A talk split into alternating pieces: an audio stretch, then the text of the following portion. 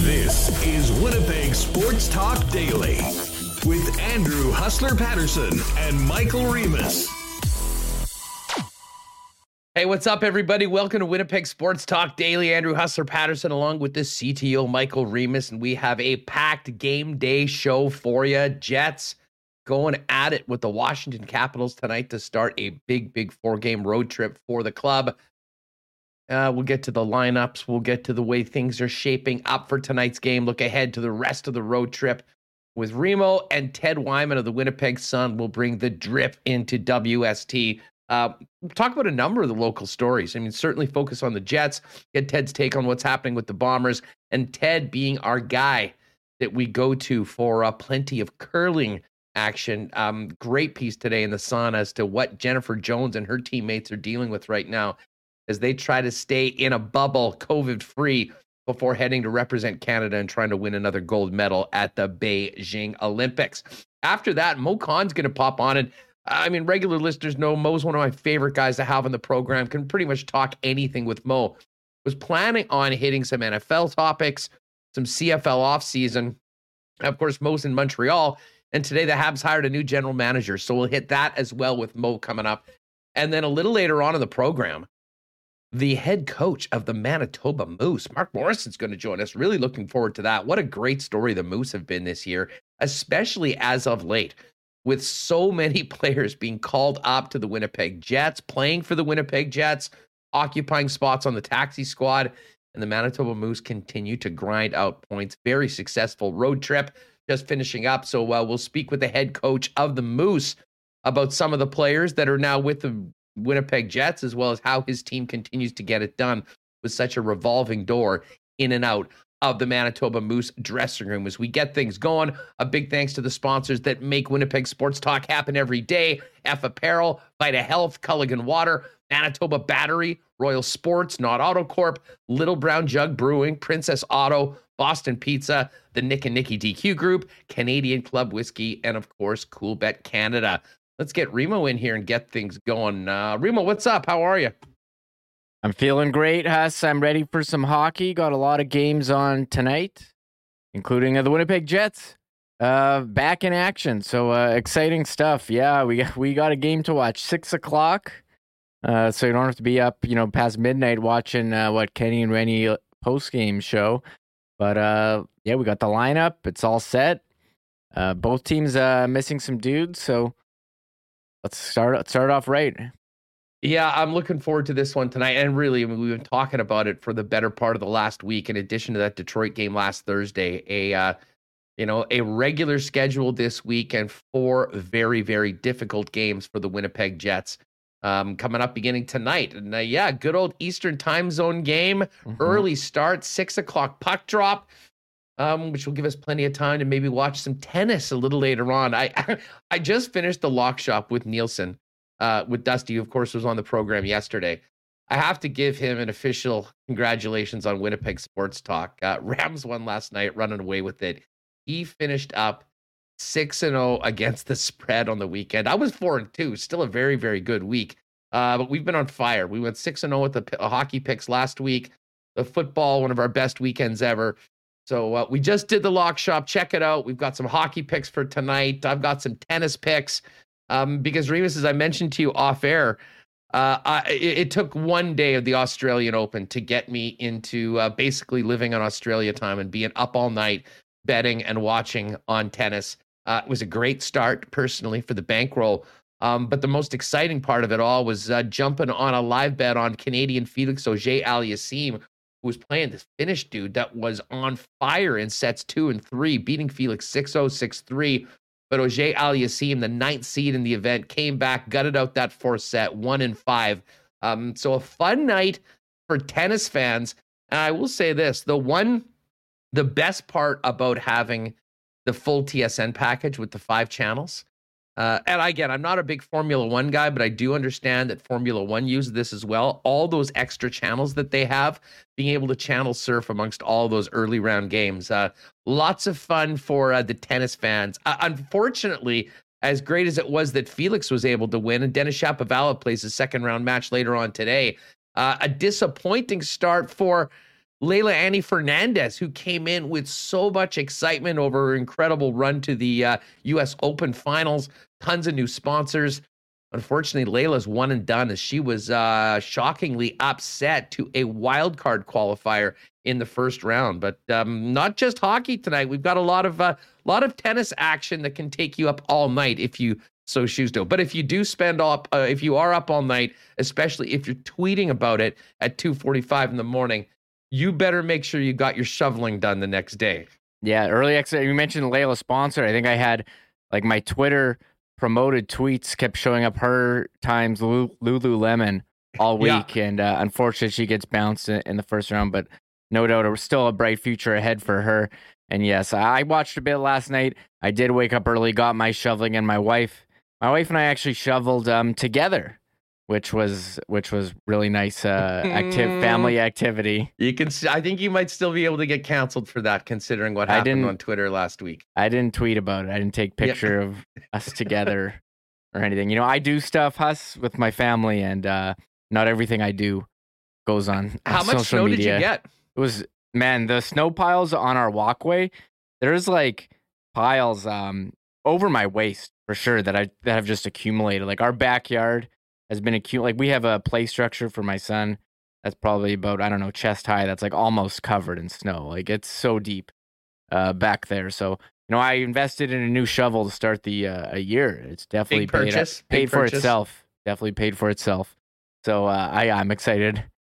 Excited to every time I get to go use it now. And uh, you know, I shoveled this morning. I'm sure I'm gonna have to do it again this afternoon because it seemingly hasn't stopped. Yeah, no, it definitely is still coming on. That is one beautiful thing about living in a building where you don't have to worry about any of that mm-hmm. stuff. And the un- indoor parking was the biggest game changer of my life, but not just in the winter, in the summer too, when things are super hot. But uh, I did poke around outside a little bit to see what was happening, but uh, I luckily um, was just able to focus on the tennis last night and not have to worry to get up and do any shoveling. Yeah. Hey, before we get, uh, mm-hmm. sorry, go ahead. I was gonna say, well, yeah, you know, living in a home also has disadvantage, and we had an issue last night where uh, one of the taps in my bathroom didn't want to turn off, and all of a sudden, it, and we were trying to twist it to, uh, you know, shut it off. Instead, we just made it worse and opened it all the way, and we got water like rushing out, and we can't can't turn it off. Then we almost I started like bailing water out of the sink into the toilet. There was no there was no shut off under the sink. So uh, meanwhile, we're trying to give my son a bath, and he's freaking out. That was my night last what, night. What, did how did that get concluded? Or uh, is I it called my, running? I called my dad, and he's like, "You got to shut off the water in the basement at the water meter." I was like, "Oh, right, we have one of those." Then I went to Home Depot and picked up some washers and my dad uh, wow, helped me put it in. D- this involved an actual Home Depot trip, Reem? I went to Home Depot last night. Yeah. I can't believe what a handyman yeah. you're turning into. This is just so no, impressive. No, my dad helped helped me out with that, so it was it was interesting. Hey, um, hey, listen. Before we get to the Jets, I, I see Kabilis is in here. Jeff, R.I.P. to your team. Um, what a yeah. dud served up. I don't mean to to pile on here, Jeff. I was on them at plus four, as I discussed yesterday. What an absolute dud by the Cardinals yesterday. Um, you know what? That was a uh, that that that was a miserable, miserable game for uh, the Cardinals. And you got to wonder, Remo, what Cliff Kingsbury, uh, you know, it, if they stick with Cliff Kingsbury. I mean, this team was clearly I mean, they had two game lead with five games left. They ended up losing four or five, and they just got simply embarrassed last night. I mean, that was a no show uh, by the Cards and a big win by the Rams, who now go on to take on Tom Brady and the Tampa Bay Buccaneers. But when you think about the trajectory of Cliff Kingsbury as a head coach, good starts, terrible finishes year after year after year, um, I do wonder whether we might go from eight vacancies at head coach to nine in the National Football League in the coming days. I guess we'll have to wait and see. Um, you know, these first round exits, uh, you know, it's funny how all the games were blowouts, but I sat there and pretty much watched all all of them and oh, thought yeah. they were all amazing. Um, pretty pretty funny. So, uh, looking forward to uh, the division where you have some real teams, but it's because it's pretty clear to me uh, a couple of these teams were not deserving to get into the uh, in the postseason. But yeah, well, I'll tell you what, this upcoming is the best weekend of football in the uh, of the year, uh, in my opinion. Divisional playoffs, eight best teams remaining, two games Saturday, two games Sunday. Uh, we'll hit the Coolbet lines a little later on today. Fill you in on where those lines are in right now, especially now that uh, we do know the fourth matchup, which will be Brady and the Buccaneers hosting Matt Stafford and the LA Rams. But as we mentioned, game day tonight for the Winnipeg Jets, Ream, starting off this four game trip against the Washington Capitals and a little bit of clarity to uh, how this lineup is going to be looking because um, there was a ton of players out for the morning skate today. Um, eight guys in the regular sweat, eight guys in uh, the top two line uh, sweaters, if you will, eight guys wearing bottom six sweaters. But the way it looks like now is um, Blake Wheeler close to returning. He was in a full contact jersey. He's not going to play tonight. No Paul Stastny. Uh, we will see the return of Nikolai Ehlers to the lineup. Cole Perfetti gets another opportunity to play in the top six along with Connor and Dubois. Austin Poganski will have another chance to ride shotgun with Adam Lowry and Jansen Harkins. And a fourth line of Vesalainen, Toninato, and Kristian Reichel. I'd, I would suggest a very important game for those players, especially knowing that guys are coming back. One more chance to show that Dave Lowry that they should be in the lineup. Um, you know, when there's other options for the head coach to make. Yeah, I saw Blake Wheeler in a regular jersey today. I was like, oh, could we see Wheeler in the lineup after one practice in a yellow jersey, one practice in a regular jersey? But no, I guess they're going to give him a couple skates. Same with Paul Stastny. He hasn't skated. Uh, Svechnikov looking okay for him. Um, he's in a regular jersey, but I think he needs a, they said a couple games, so maybe on the weekend.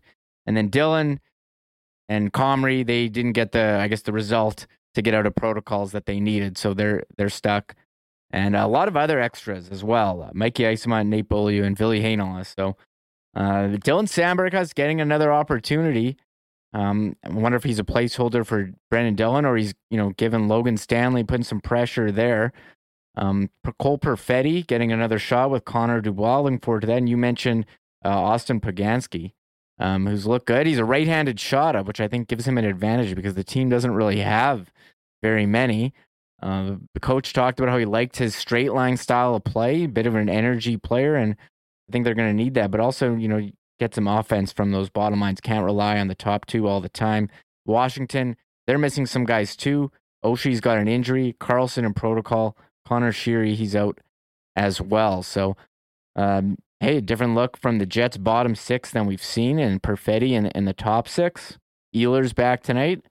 Uh, I am looking forward to the Jets, and I had to look up who the backup was. It seems like Comrie's been out. Uh, Holm and Berdin have been rotating in and out of taxi squad protocol, but Berdin is in fact the backup tonight. So different looking Jets lineup, hmm. and uh, here we are, game one of the four game road trip. Let's go. Yeah, um, you know, let's focus in on the blue line there for a minute. As you mentioned, Morrissey DeMelo will be playing together, uh, and Dylan Samberg, as you mentioned, does stay in the lineup. Um, you know, ostensibly in the spot that we've seen Brenden Dillon in all season long. What's quite interesting though is that he's apparently staying in that, you know, that sort of top four pairing, if you will. You know, Neil Pionk is going to get plenty of time on the ice.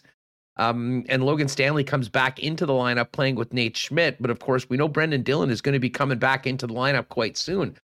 So, I mean, we won't make any deductions or assumptions on this other than um, Dylan Samberg impressed enough to not only get another game, um, but stay in a spot that, you know, he'll be playing a lot more than seven, eight minutes, where at times that's where you we would see in the past maybe a, a young defenseman come in and get a taste. And as I touched uh, on this yesterday, Remis, I think this is a real, I don't want to call it a wake up call, but a real challenge to Logan Stanley.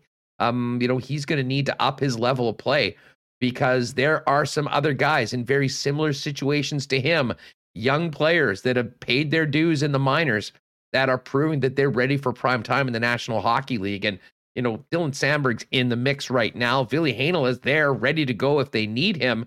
Um, no Nate Beaulieu tonight. So um, I'm looking forward to seeing Samberg get another opportunity. And I really am interested to see how we, uh, you know, what Logan Stanley looks like coming off the COVID list because I think this is the first real significant challenge to him this season that um, you know there's other guys there ready to go and take the job. Nate Beaulieu wasn't really that guy, but I think with Samberg and Ville Heinola being in the mix, either one of those guys is going to be an option. And uh, I think not just Stanley, but the entire defense group, I think is going to be pushed. And obviously, I've maintained it for a long time. competition within the team is a very good thing. And uh, the Jets, I think, for a long time have sort of been able, could have used more of it. It looks like they've got it right now, especially on the blue line.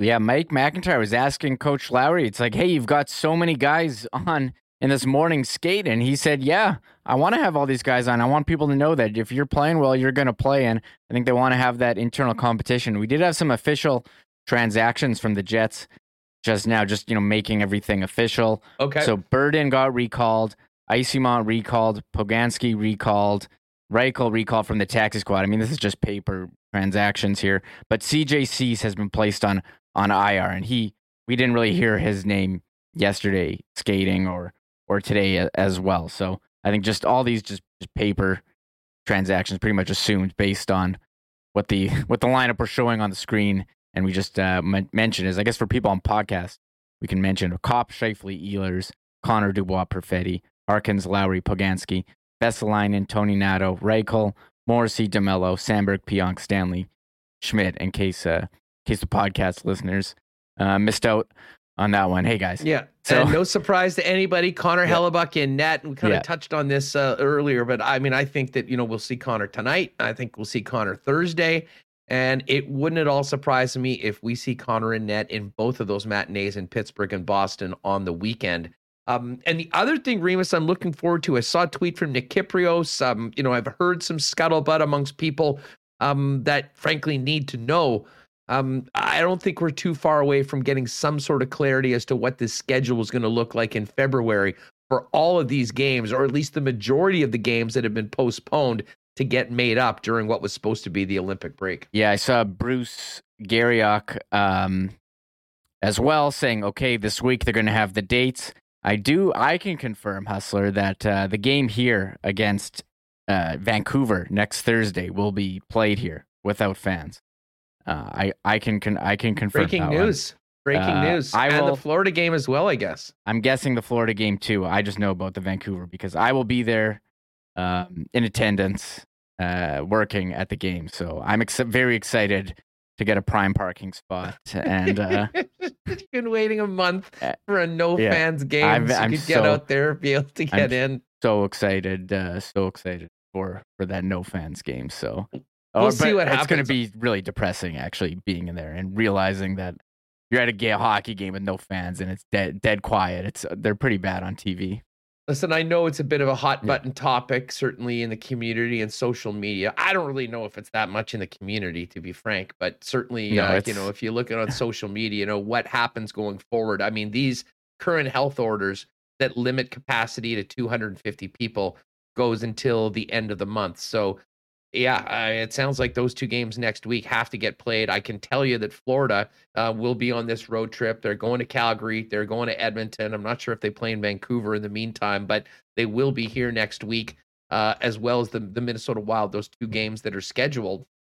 But then at the end of the month, um, the current health uh, orders expire. So I certainly don't expect them to just say, okay, we're back to normal and it's a full building. But uh, I would imagine, depending on where our numbers are at that point, there might be the potential to at least get back to, say, 50% and, uh, you know, kind of do uh, what they were planning on doing originally right around Christmas time with the, uh, you know, if you're a season ticket holder, you're getting one game, you're not getting the other, and trying to fairly distribute the tickets to everyone that's already purchased them. Uh, all right, we've got lots coming up on the program. As I mentioned, Mo Khan's going to join us from Montreal. Habs have a new general manager. Get Mo's take on that number of the big football topics. Manitoba Moose head coach Mark Morrison a little bit later on. And coming up in just a second, our good friend Ted Wyman of the Winnipeg Sun. Uh, before we do that, 2022 is here. And hopefully, we'll be getting back to doing all the things we uh, love to do, which includes gathering, weddings, parties, um, and of course, F Apparel will get you ready to look your best in 2022. Uh, they are a locally owned group doing the best custom suits for men around, and not just suits. Um, dress shirts, winter jackets, casual chinos, golf pants, tucked, untucked dress shirts, shoes, ties, accessories, and more. Every guy needs at least one suit that fits and looks great. And F's custom made suits start at just $400. Uh, they're also the top choice in Winnipeg for wedding and grad suits. If you are involved in a wedding coming up this summer, Call Andrew and the guys over at F Apparel. They'll outfit you and your group, and you'll get 15% off when the group buys their suits from us. 190 Smith Street downtown. Make an appointment at fephapparel.com. Um, Vita Health, of course, is uh, ro- rolling into the new year. And so many folks maybe trying to uh, change some of the habits or at least take a break from some of the things that they did through the holiday season. If you're, uh, for instance, doing a sober January, Vita Health has an incredible selection of non alcoholic beer from Sober Carpenter and Neil Brothers, the Soul Brew Elixirs, Boreal Botanicals, and Clever Mocktails. And if you're thinking of dipping your toes into the vegan waters, Vita Health carries so many plant based and vegan products, including Tofurky, Field Roast, Gardein, the Very Good Butchers, Light Life, Beyond Meat, and more. You can also join their exclusive Vita VIP list by texting Vita VIP to 1 877 630 1970 to receive special offers all year long and to be entered to win a $100 Vita Health gift card. Seven locations in Winnipeg, including the newest store in Linden Ridge and online at myvita.ca.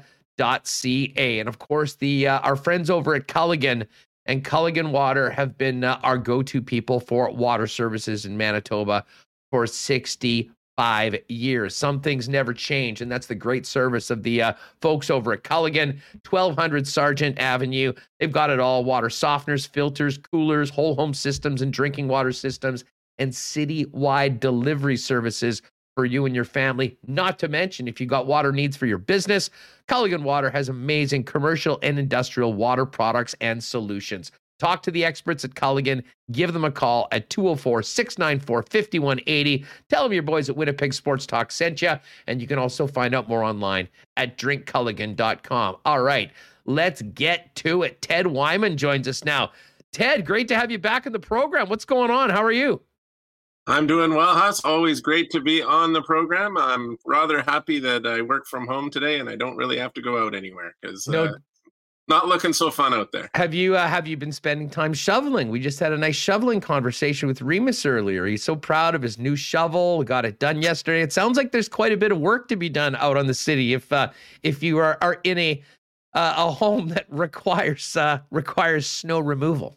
Oh yes, there's a lot to be done and uh, and more to be done yet here. And obviously, it's just one of those uh, things that we deal with a lot. I, I, think we're usually better prepared for it than they are in Ontario, but you know, I I, think they legitimately got smoked with snow uh, in Ontario this last this week. Uh, oh. My daughter lives in Ottawa, and she said it took an hour just to get her car out. And she, of course, is one of those Manitobans who's saying, "Ah, come on, you people don't know winter." But uh, I think it was pretty bad anyway. Yeah, they got a serious dump out east, and I think are still dealing with it right now. I mean, uh, this is nothing new for us, but still is a bit of a pain in the ass, and everyone's dealing with it. But we will move on. Uh, the good thing is we've got a lot of sports coming up. Um, the Jets finally getting back on the ice, Ted, and it's been such a bizarre last really six, seven weeks. And we were speaking yesterday about Blake Wheeler.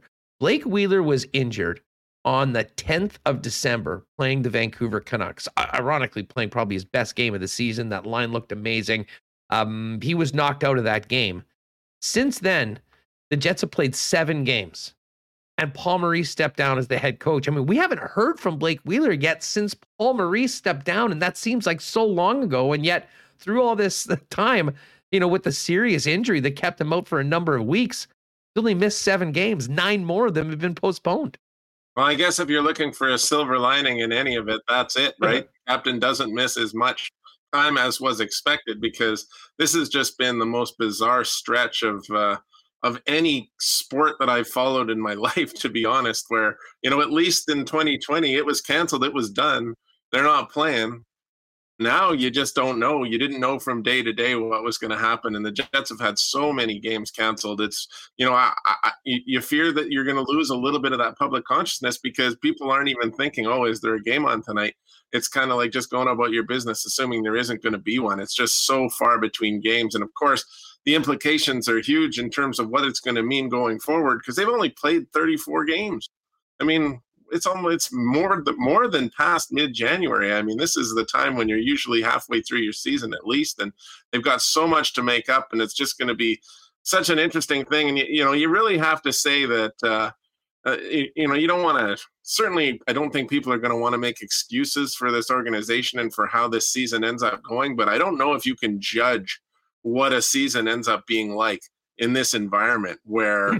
There's been so many players who normally wouldn't even have played getting in the lineup and and such a huge disruption to everything because of this pandemic. Well, you know what? It's a great point, Ted. And, you know, to your point, I'm just looking at the West right now, and the Jets, along with Calgary, have played the least amount of games in the entire Western Conference at 34.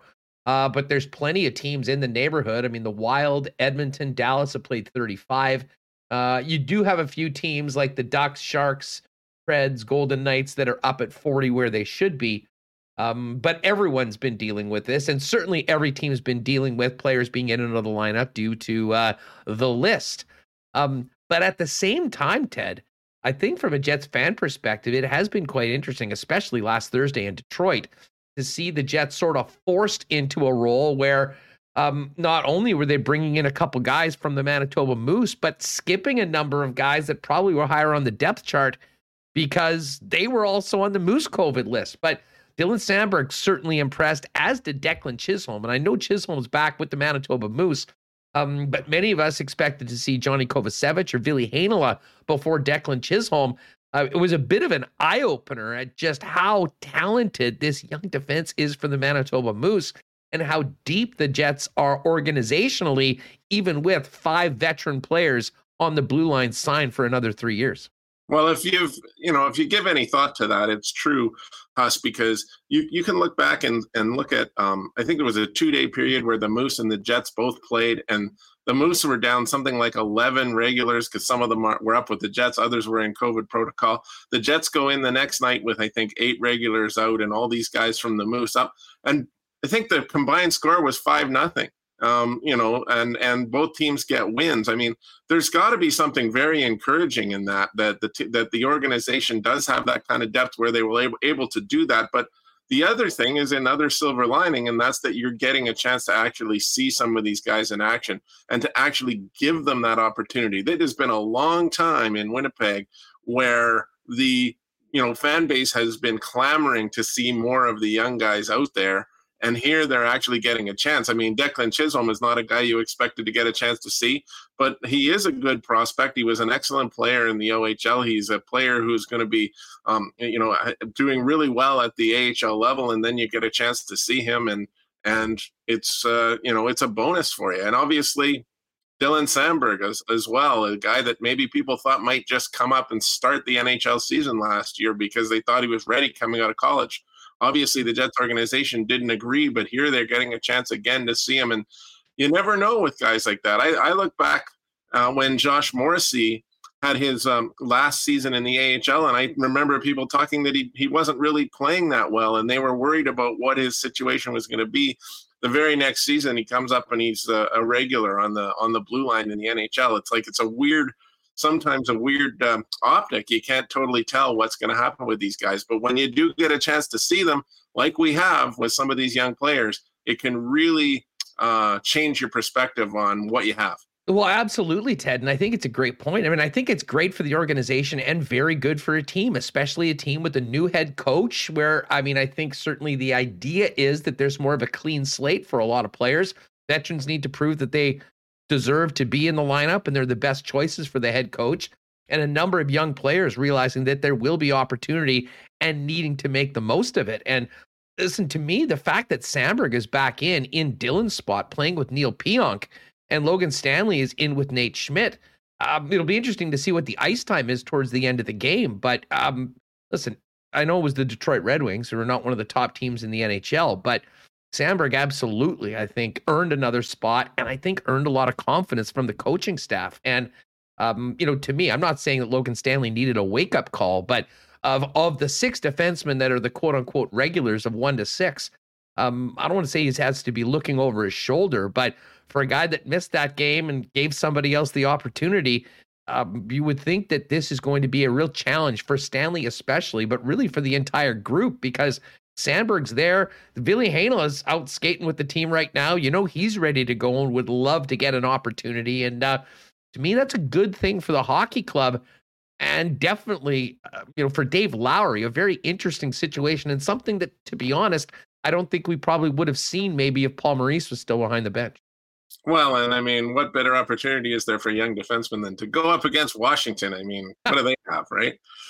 Well, you know, obviously it's going to be pretty exciting for some of those young guys, especially to play against Alexander Ovechkin, who is just doing miraculous things this season at his age. I mean, he's not he's not old compared to guys like you and me, Huss, but he's a he's he's a little older for an NHL player, and he's still right there at the top of the scoring race. I mean, you just uh, it boggles the mind and and makes you realize that there really is a, a pretty good chance that he's going to get his name in the record books in terms of goal scoring and a record that most of us thought would never be broken. But what a, what a a great thing I think uh, in your organization to have young guys like Cole Perfetti, like Dylan Samberg, and there's a few other guys who might be getting in the lineup tonight.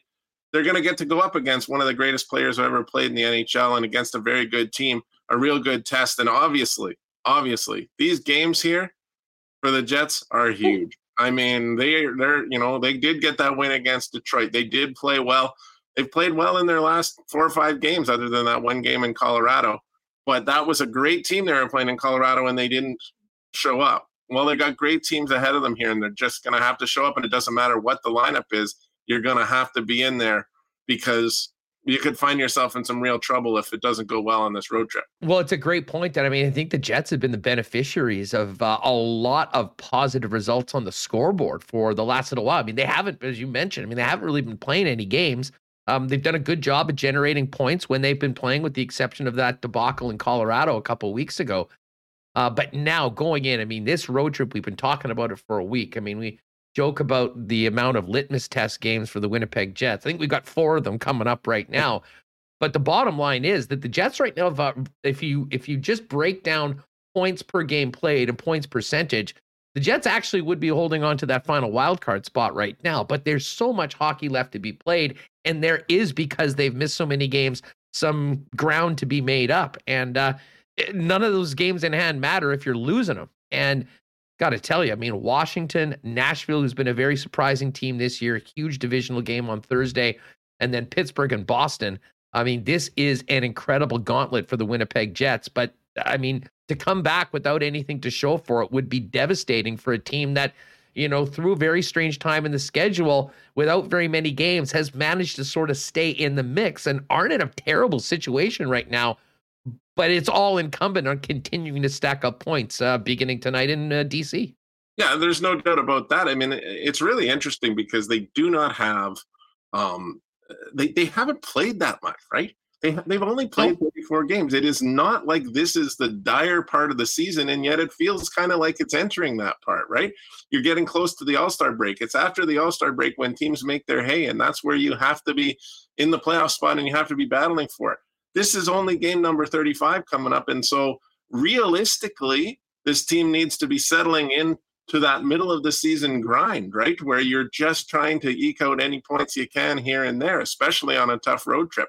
But it feels so much more desperate because of the time of year, not so much the time in the season. And I do think that uh, you know, maybe there's some advantage in terms of um, how the Jets have played. Like you, you talked about that Colorado game. You said a couple of weeks ago. That was two games ago.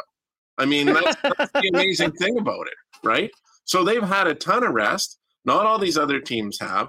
And I know the Jets didn't always haven't always historically played well with rest, but I do think that it's looked a bit like they have in this last uh, stretch of games that they've played, which wasn't very many games, but they played pretty well in most of them. So I think they need to take advantage of that. I think they need to have great legs out there and just skate with the Washington Capitals and and do everything they can to scrape out a point. But I do think that there's room to be more to, to make sure they keep that grinding mindset going because it's not like they have to panic right now to try to get into the playoffs. There's a lot of time left. Ted Wyman with us from the Winnipeg Sun here on Winnipeg Sports Talk Daily. You know, I'm not sure if we spoke on the program at least since Maurice stepped down. And this is such a difficult question to answer, to be honest, Ted, because as we've mentioned, there's been so few games, but uh, in a small sample with a ton of practices, what um, what have you noticed about Dave Lowry and uh, how things might be uh, different under the new head coach the interim head coach, as opposed to Paul Maurice, who was, uh, you know, the guy for the last eight plus years. Well, clearly he likes young players, right, Huss? that other guy, he didn't like young players. Uh, obviously, that's been that, that hand has been forced on Dave Lowry, but uh, you know they've done a pretty good job. Look, I mean, I, I, I really think it is too small of a sample size to have any idea of what his uh, what his performance is uh, in terms of this job as the head coach. I mean, it's not easy to come in and be an interim guy, but you are doing the job that, that was asked of you when the team decided that it needed a different voice. And Paul Maurice was among the people who believed that this team needed a different voice. And so Dave Lowry comes in and he brings that different voice. He's a different person from. He did coach with him, but he's been a head coach in other situations on his own and he has his own style. And I do think that you're seeing some of that permeate into this roster, into this lineup a bit. But I don't know that you can really read too much into it because we just don't have enough games to to show us that. And I mean, you know, to, in my opinion, for Dave Lowry to become the full time head coach of this team, well, you got to get to the playoffs, and that's going to be a pretty tall order no matter what because there's a lot of good teams in this league, and the Jets didn't have the greatest start to their season. Yeah, no, but they are in a situation right now where, uh, I mean, you know, they don't have to make up, you know, 12 points. I mean, the East, talking with Dustin Nielsen earlier today on the Lock Shop, the East playoff race is over. It yeah. is over right now. There is eight teams that are in, and the rest of them are out. And it is incredibly unlikely that any of those teams under the playoff line have almost a sniff of getting in. Different story though in the West, especially with how many games haven't been played specifically for the for the Canadian teams. Hey, before we move on to the Bombers and a little curling, um, you know, I will say this: I, I miss Maurice's pressers. Um, yeah. Those are always so much fun to have, and you know, Dave Lowry's a very different guy with a bit of a different style when it comes to dealing with the media. And Maurice was just a special communicator, as we all know. Um, I'm in, I, am incredibly interested to hear what we're going to uh, get from Blake Wheeler, the captain. The first time we hear from uh, the, the captain. I mean, did yesterday. Dave Lowry said that was the first time he'd seen him in a month, um, as he'd been recovering from uh, the lower body injury. Um, we know the relationship that Wheeler had with Maurice, and we also know that he's coming back into a situation with a new head coach, with other guys playing in the top six, working back in. I have no doubt that we're going to see the best of Blake Wheeler. I mean, I think he'll be incredibly determined to prove himself once again, as he always has been. But I'm fascinated to hear what we uh, to hear what we get from Wheeler the first time he meets with the media because um, so much has happened with this hockey club since the last time we talked to him, and saw him after that amazing game that he and his line mates played in Vancouver. Ended up with uh, him being out for a number of weeks and potentially close to returning on this road trip.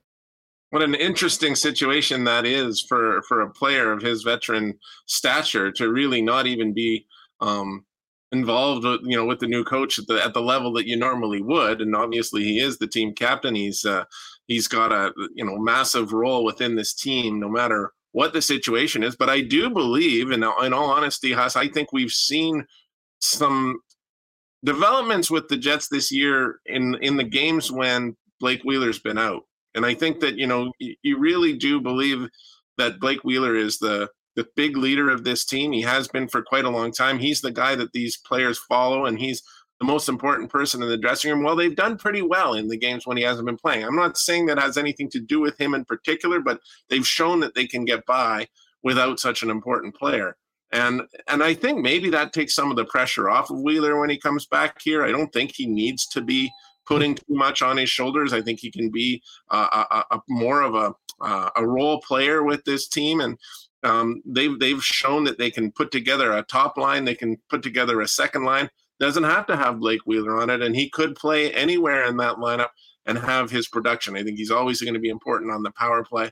And obviously, what he has to say when he comes back here is going to be interesting because it's almost too far gone to even discuss the Paul Maurice situation. I'm sure he's only going to want to focus on the present, and uh, I, I, can't imagine that he's um, got any issues with what uh, Dave Lowry brings to the table. Uh, as a guy who's been in this league for a long time, he's just going to go with what uh, comes along and, and try to do his best to get this team into the playoffs. Ted Wyman with us. Um, Ted, let's quickly uh, flip over before we get to uh, the Pebble um, to the Bombers. Um, Willie J's back. Jackson Jeffcoat's back. The offensive line's looking pretty good. Still no QB signed. Um, what do you make the situation with Zach Collaros uh, still without a deal at this point with the Winnipeg Blue Bombers? Should Bomber fans be concerned? I don't think they should be concerned. I think Zach Collaros has all the leverage in this situation, and it's a, you know, it's it's a difficult uh, negotiation for the Blue Bombers because you have to keep cost effectiveness in line when you're doing these things. And plus, what you really want to do is sign pretty much everybody that came uh, that played in the Grey Cup last year and is now a pending free agent. But if you have to pay the absolute top money for quarterbacks in this league to Zach Collaros because Zach Collaros was the best player in the CFL last season and he's won you Grey Cups in two consecutive years as the starting quarterback. Well, that might affect what you can pay Adam Bighill, Andrew Harris, Stanley Bryant, Darvin Adams, Kenny Lawler, anyone that might be available to them um, through you know that is currently a, a free agent. So I mean, it, it's a big trickle down thing. It's a it's a matter of what you can pay the man. I don't really see there being a, a scenario where he's going somewhere else. Uh, most of the teams have their quarterbacking situations pretty well situated. Um, but you can't if you're Zach Collaros' camp, you're not just taking whatever Winnipeg wants to offer you. and there's other players that have done the same you know, and, and you can't blame them. You've got to you've got to look out for yourself in some ways. But I truly believe that Zach Collaros never enjoyed anywhere in his career more than he's enjoyed these last two years in Winnipeg. And I really do believe that he would like to be back and be a part of this opportunity to go for a third straight cup. It's just one of those things that is going to take time to get it all down on paper. Yeah, no doubt about it. All right, Ted Wyman is with us, and uh, this is a perfect opportunity to get into uh, a little Princess Auto curling report for our friends over at Princess Auto. Of course, proud sponsors of the Mike McEwen rink and Jennifer Jones rink, who's representing Canada at the Olympics. Of course, Princess Auto is where you find the best deals on the most unique assortment of tools and equipment around. Everything you need to complete the projects on your list or start something new is at Princess Auto. Two local locations Check them out online and shop online at princessauto.com. Ted, really interesting piece in today's Sun on the preparation of Jennifer Jones and her teammates before going out to Beijing. And I mean, you mentioned how bizarre this season has been on the uh, hockey rink and in the National Hockey League. Um, I'm not even sure if bizarre begins to touch what has happened through the curling world over the past few weeks figuring out who the hell's going to represent Canada at the mixed doubles without trials that were supposed to be here in Portage. And for the teams that have qualified, what they're doing to essentially stay in the bubble and not test positive before getting on that plane to Beijing.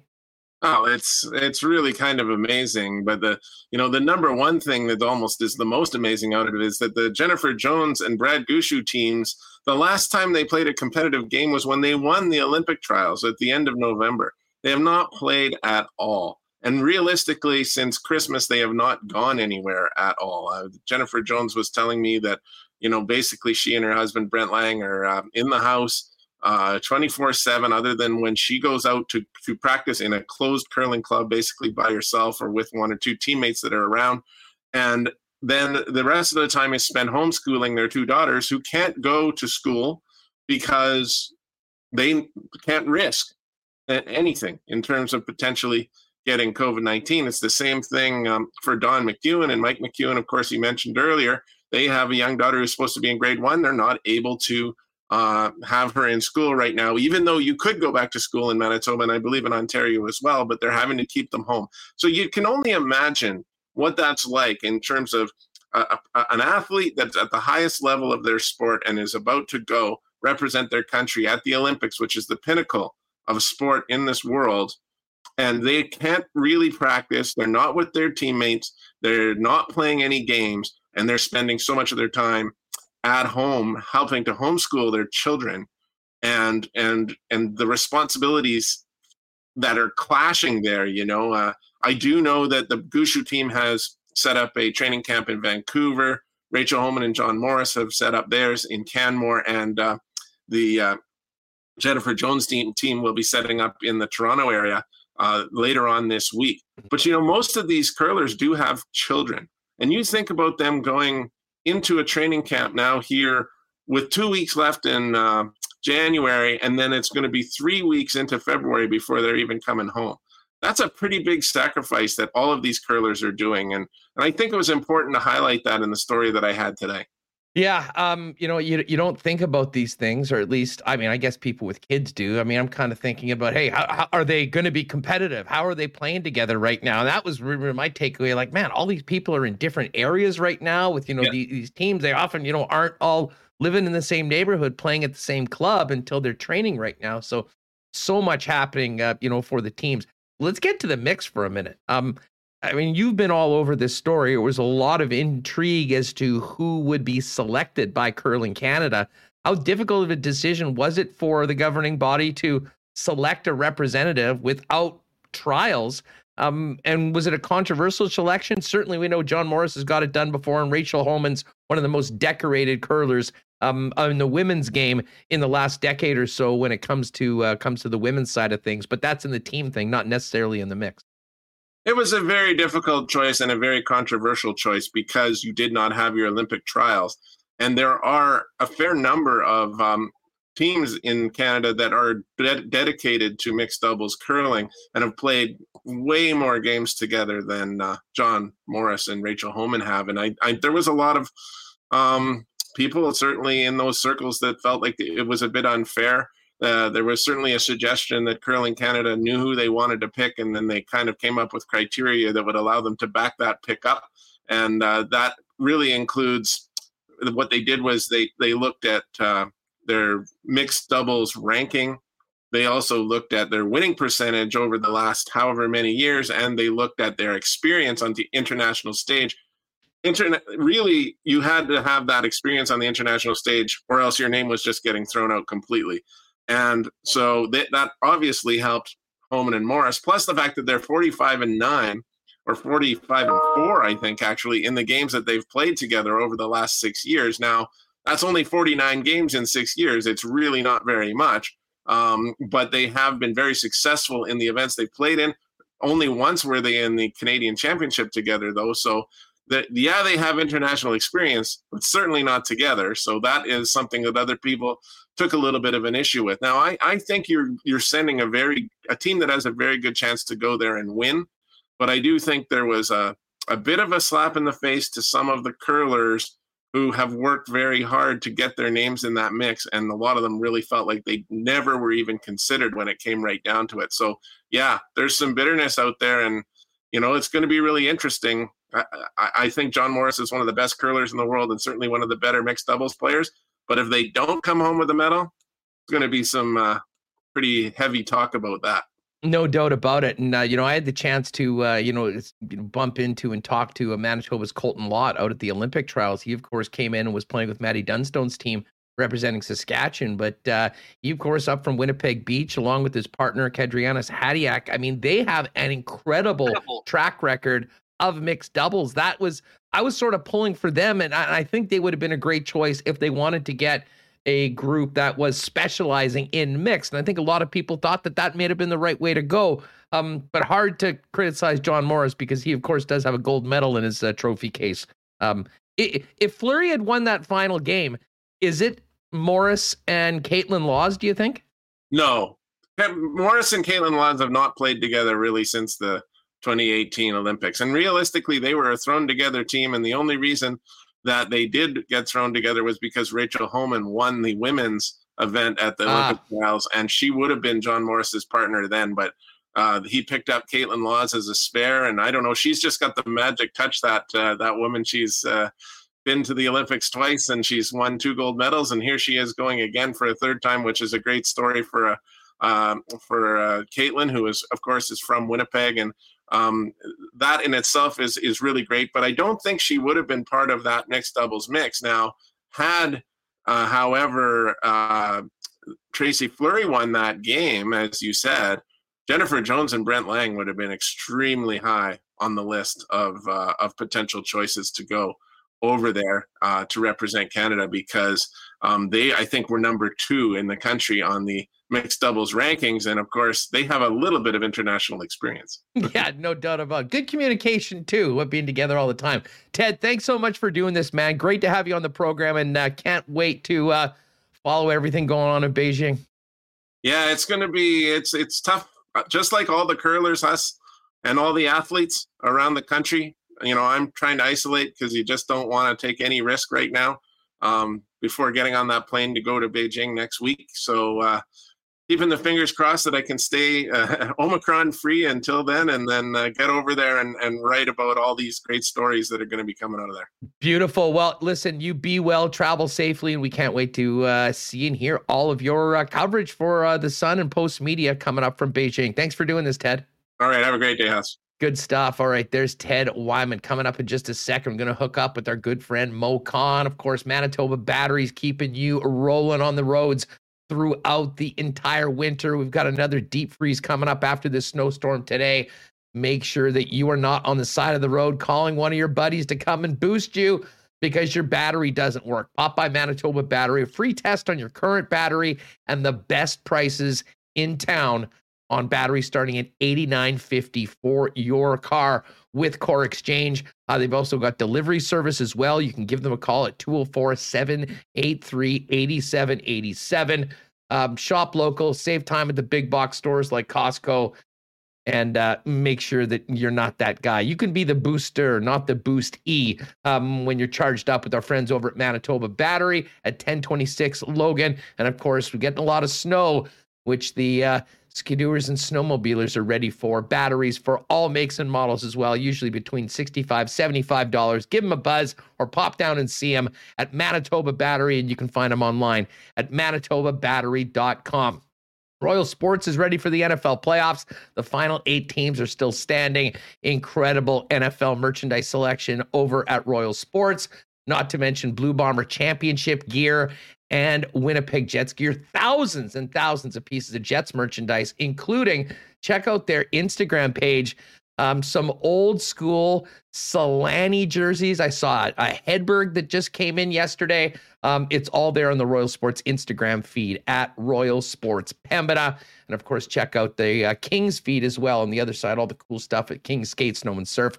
They're at Kings underscore SSS. Our friends at Royal Sports over at 750 Pembina Highway. And if you're thinking about a vehicle in 2022, Start your search with the experts over at Nott Auto Corp. Why not get into the car of your dreams at a great price with the help of the Nott team? Visit them at Waverley and McGillivray or start your search online at knott.ca. And don't forget to check out the Winnipeg Car Lab as well on all of your local social media feeds. Let's head out to Montreal right now and welcome back for the first time in 22 our good friend Moe Khan, who is looking resplendent, rocking the Team Canada toque. Um, maybe he just came back in from shoveling with all the snow that they got out east right now. Mo, what's up? How are you doing, man? Great to have you back on the program. My uh, golf talk for Team Canada last time we conversed back in in the fall so I said every time I come on your show, I'm going to wear something Team Canada related. So wearing the uh, Nike soccer tee that they'll be wearing in Hamilton at the end of the month. I love it. I love it. Unfortunately, no Alfonso Davies is uh, he's on the uh, the COVID list, as it were. But um, yeah, that'll be a real exciting and a huge match for Canada as we look to uh, qualify for the World Cup. Listen, I wanted to get into some NFL and the CFL talk with you, but um, it was sort of fortuitous timing that we'd already planned to catch up today. And uh, the Habs name a new general manager, Kent Hughes. Doesn't hmm. sound very francophone to me, uh, but apparently he's actually from Montreal. Fill us in on the new GM of the Habs and the reaction in Montreal, uh, Mo. Yeah, so Kent Hughes is a Montrealer. He grew up in the West Island of the city, uh, in a predominantly English area of, of the city of Montreal. And he went to become a hockey agent uh, representing Chris Letang, Patrice Bergeron, a couple of no names that we know about in NHL uh, during his time as an agent. He's lived in Boston for about 20 years of his life. He has a family down in Boston. His kid actually plays for uh, the USA development hockey team right as we speak. Jack Hughes, no relation to the actual Hughes playing for the Devils. And this is a guy that was uh, cl- that is close to Jeff Gorton, who's the head of hockey ops here in the in the Montreal organization. And I think what it came down to, Andrew, from the sense that we all got, it came down to either him, Ken Hughes, or Mathieu Darche, who is uh, uh, down in Tampa right now as the assistant GM to uh, uh, to Julien BriseBois. So I think what it came down to was who was more convincing in their arguments. And I think for Kent Hughes, he comes in with a different look because he's an agent here now in the role as a GM for the Montreal Canadiens. And in the city today, a lot of mixed reaction because the language arts being a big role, big influence with this organization. And some saying, well, he's English. Well, no, he's bilingual. He can speak both languages very well. So we'll see now. He's got a five year deal. So he's got time to work with here.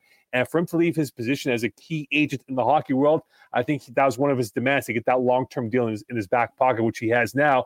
And let's see what him and Gorton can do now moving forward with this franchise in the uh, bottom of the NHL. Yeah, I mean, uh, listen, I'd want a five year deal as well if I was rolling into that situation right now, hmm. because I mean, it.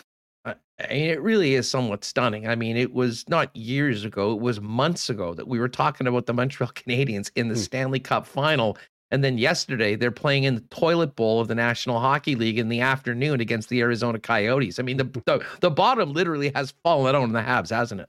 It really has. It's been a stunning uh, fall from grace when you think about it.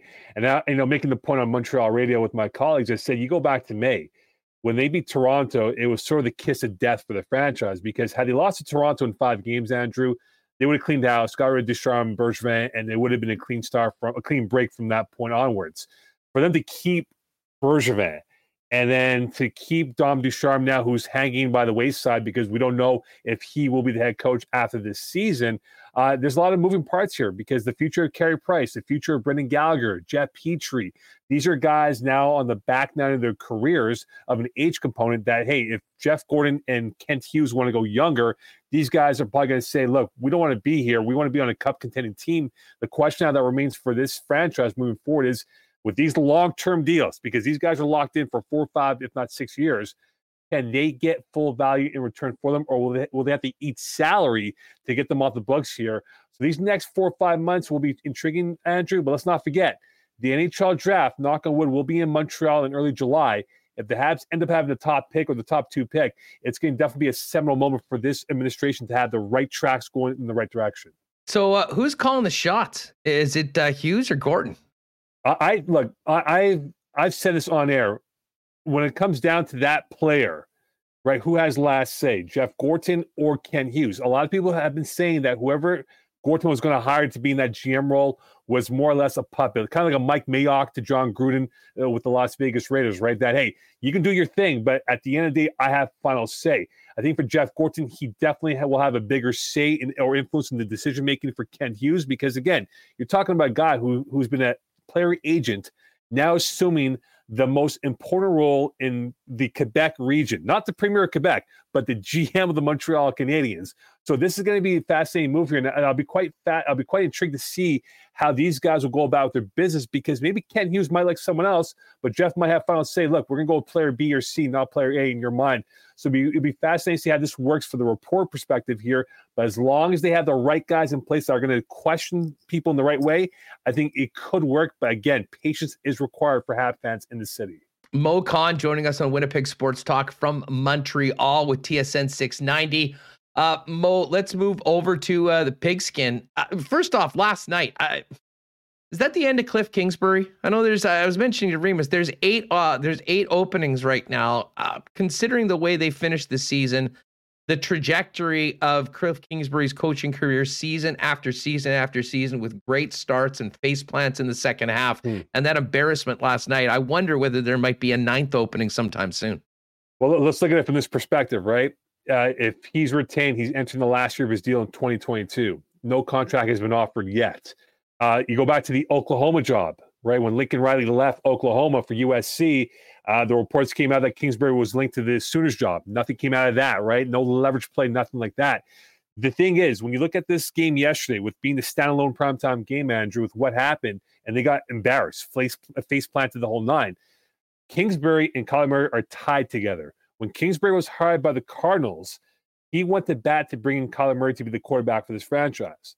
So you have to think in this way that the way that Murray's played, and you look at his stats from October 31 when they lost to the Packers on Thursday Night Football to present day, they were terrible. This team played terrible. This team invested a lot here. There was a lot of pressure on this team because you brought in you brought in J.J. Watt, A.J. Green, and other names onto this roster, Rodney Hudson included, to make it a contender and they flamed out. They had a they had a 10 and 2 record, a two game lead on the NFC West rivals, and finished in fourth place or fifth place, whatever it was at the end of the day. So I think now moving forward, if you're Michael Bidwill, if you're Steve Keim, if you're Bidwill first, are you going to allow Steve Keim another chance to hire another coach? Because they went all in here, Andrew, and it's a complete disaster. And Cliff Kingsbury is 24, 24, and 1. I'm not too sure that's convincing after three years when you have guys like Brian Flores, who did a much, much better job in Miami, but couldn't hold on to the job. It's a microwave league now. So long as that five year plan, it's a microwave league. If you can't do it in two years, you might be on the outside looking in. I wouldn't be surprised if that happens. Um, uh, okay, couple more things from the weekend. The Cowboys. the Cowboys. Uh, listen, Stephen A. Smith on Twitter, Instagram, first take yesterday, did his annual victory lap afterwards. But uh, got to tell you, I mean, we were betting the games. We were talking about it afterwards. I'm like, I could not wait to bet against Mike McCarthy in the playoffs. Um, speaking of head coaches, I mean, oh, listen, what did you make about the, the performance of Dallas? 14 penalties, um, the ridiculous schmozzle to end the football game. And um, Jerry Jones has some big decisions as well going forward coming out of that uh, disaster. Well, let's, let's break it down here. They were six and one to start off the year. They went six and five the rest of the year. It, you, you're not a playoff team if you go six and five in a garbage division. By the way, I mean when they played the AFC West, they finished up one and three. Exactly. They they they they played in a soiled division and they couldn't do anything. And, and, look at it this way, though, Andrew. When you look at Zeke Elliott, I know he had he had the knee injury and wasn't healthy. He only carried the ball 20 times in two games the entire year. And then those two games he ran for over 240 yards. In the other games, he ran for 50 yards or less, I think six or seven times. So the, the Mike McCarthy ratio of Kellen Moore included is heavier on the pass than on the run. And they just abandoned the running game. And they didn't believe in Pollard and in Zeke to be what they were. But in that game on Sunday, it, it pretty much summarizes that dysfunction that of the 15 penalties, right? You think about Randy Gregory. He took the holding call on an O lineman when it should have been a punt situation, gave him a first down, right? The first play of the game, he took a, he took an offside call. A lack of discipline on this team has cost his Cowboy franchise. And you think about it now, moving forward here, they're $13 million over the salary cap. You can't cut Zeke Elliott because you can take a $25 million hit on his salary alone. So he's guaranteed to come back next year. For Jerry Jones, the likelihood is that Dan Quinn probably goes to the Broncos or somewhere else in the NFL because he's a hot name candidate. The key is this Kellen Moore. If Kellen Moore gets a serious look, will Jerry Jones pull a rank again and try to keep Moore in the fold like he did with Jason Garrett back in 08 when Baltimore and the Falcons were looking at him and give him a high a high dollar deal? Because if he does if he does that, then Mike McCarthy's a lame duck pretty much until further notice. And I think Kellen Moore would be that guy for them. So there's a lot of moving parts in Cowboy land right now but they have probably one more year with this core group in place here to make another run. If they don't, then I think it explodes and they do a rebuild from whatever they have left over. Mo, what uh, what was a more offensive, impressive offensive performance? Josh Allen with the Bills scoring a touchdown every time they got the football, or uh, Patrick Mahomes throwing five touchdowns in 10 and a half minutes of play? Uh, and of course, this all leads to the main event on the weekend, uh, the game that I think everyone's waiting to see. Bills, Chiefs, Arrowhead, primetime Sunday night for a trip to the AFC Championship game. It has to be the Mahomes thing because five TDs in 11 minutes is like Golden State Warriors basketball, right? they, they can be down 40 points, right? They beat you by 50 in a span of like eight minutes, right? It's a blink of an eye type of thing here. And I think the way that the Chiefs were, and look, they have question marks, Andrew. I still think their O line is a bit of a problem going towards this game against the Buffalo Bills. But if that defense can play well, if that defense can contain Josh Allen and keep him as a pocket passer, they have a punch chance to pull off the victory at home in KC at Arrowhead on Sunday night. That what I'm intrigued though for the Buffalo Bills is that did they show too much on Saturday with the trick plays that they that they had at the goal line and what they did? Because you know sometimes Andrew we talk about teams. You know one week they can drop 45 points and then only score eight points the following week. So where does Brian Daboll go about with his philosophy? Because you go back to September when the Buffalo Bills beat the Chiefs in Arrowhead right? The scene of the crime. Can the Chief, can the Bills duplicate that performance and have a clean game from Josh Allen? And more importantly, though, the running attack. How will that be a factor on the road on a Sunday night in Arrowhead and trying to quiet or soften up that front seven of the Chiefs? Let me ask you this, Mo. Um, the two one seeds, uh, there are only two teams that got to buy this year because the uh, the Steelers and the Eagles were invited to the party. We can debate the validity of that at another time. Um, who do you think has a bigger challenge at home to get to the championship game? Tennessee hosting the upstart Cincinnati Bengals or the Green Bay Packers taking on the San Francisco 49ers, who can run the football as well as any team in the National Football League. And um, that certainly will be the goal going into Lambeau. Okay, so there's moving parts in this whole process, right? For the for the Tennessee Titans, the health of Derrick Henry, will he play on on Saturday afternoon? And for the Bengals, talk about them. They're banged up. Their front four is banged up. They're they're missing two guys. Ogunjobi's not going to play. And I believe one more guy's not going to play as well. So they got to rely on DJ Reader to be the anchor that O line or that run defense to stop the O line of the Titans. I think the Green Bay Packers, they have everything aligned for them, Andrew. Right, the stars are aligned for them to go to LA and play in the Super Bowl in a month's time here.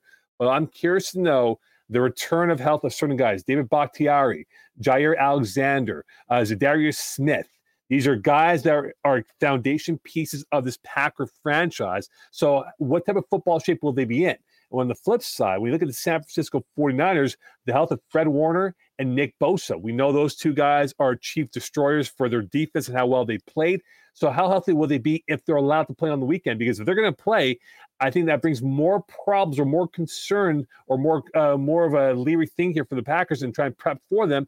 So I think at the end of the mm-hmm. day, I think the Packers have a trickier matchup. But I think the Tennessee Titans could be the team to watch out for because if Joe Burrow gets hot, they could definitely throw some touchdown bombs against that Titan defense. You mentioned Nick Bosa. Uh, I mean, it would be devastating for Kyle Shanahan's squad if he wasn't able to come out of concussion protocol and play in that game on Sunday uh, um, or Saturday, I guess. Yeah. Um, because I mean, he is such a game changer. And, you know, and we saw what TJ Watt did, you know, you know, putting the Steelers up seven nothing. I mean, those sort of games, uh, plays in close games can completely flip the script. Um, you know, can change wins, losses into wins. Um, and there are a few more impactful guys on the defensive line than uh, Bosa when he's terrorizing QBs. If he's not out there, I mean, a, a massive, massive benefit for Aaron Rodgers in particular.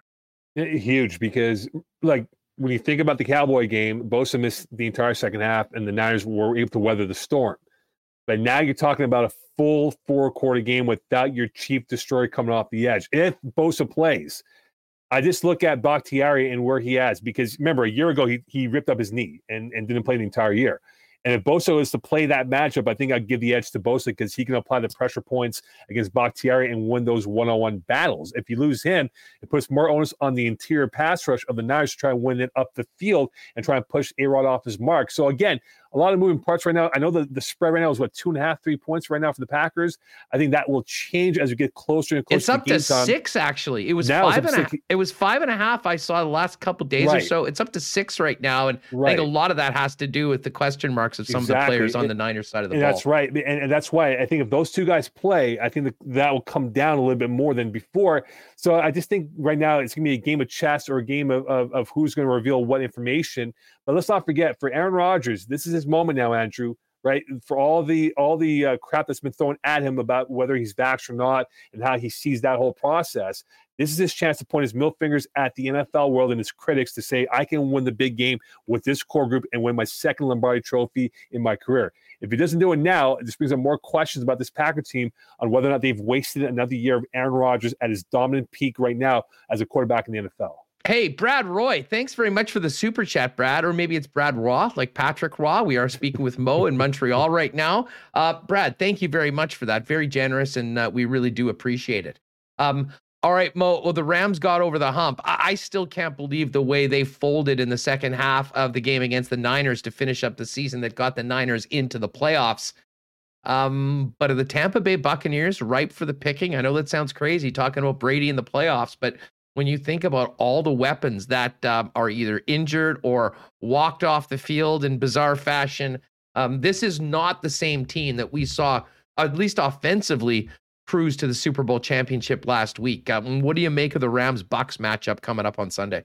Yeah, I, am curious to know Tristan Wirfs, the tackle, and, and Ryan Jensen, the center. How healthy will they be if they're going to play? That's two fifths of your old line. You think about it right now. There's a stat on the broadcast where I believe every player that's starting five played at least 97% or more of the snaps this year for the Buccaneers. That was the only position group that was healthy this year, uh, Andrew. So if they're going to be banged up, you think about who's coming off the edge: Von Miller, Leonard Floyd, Aaron Donald up the middle.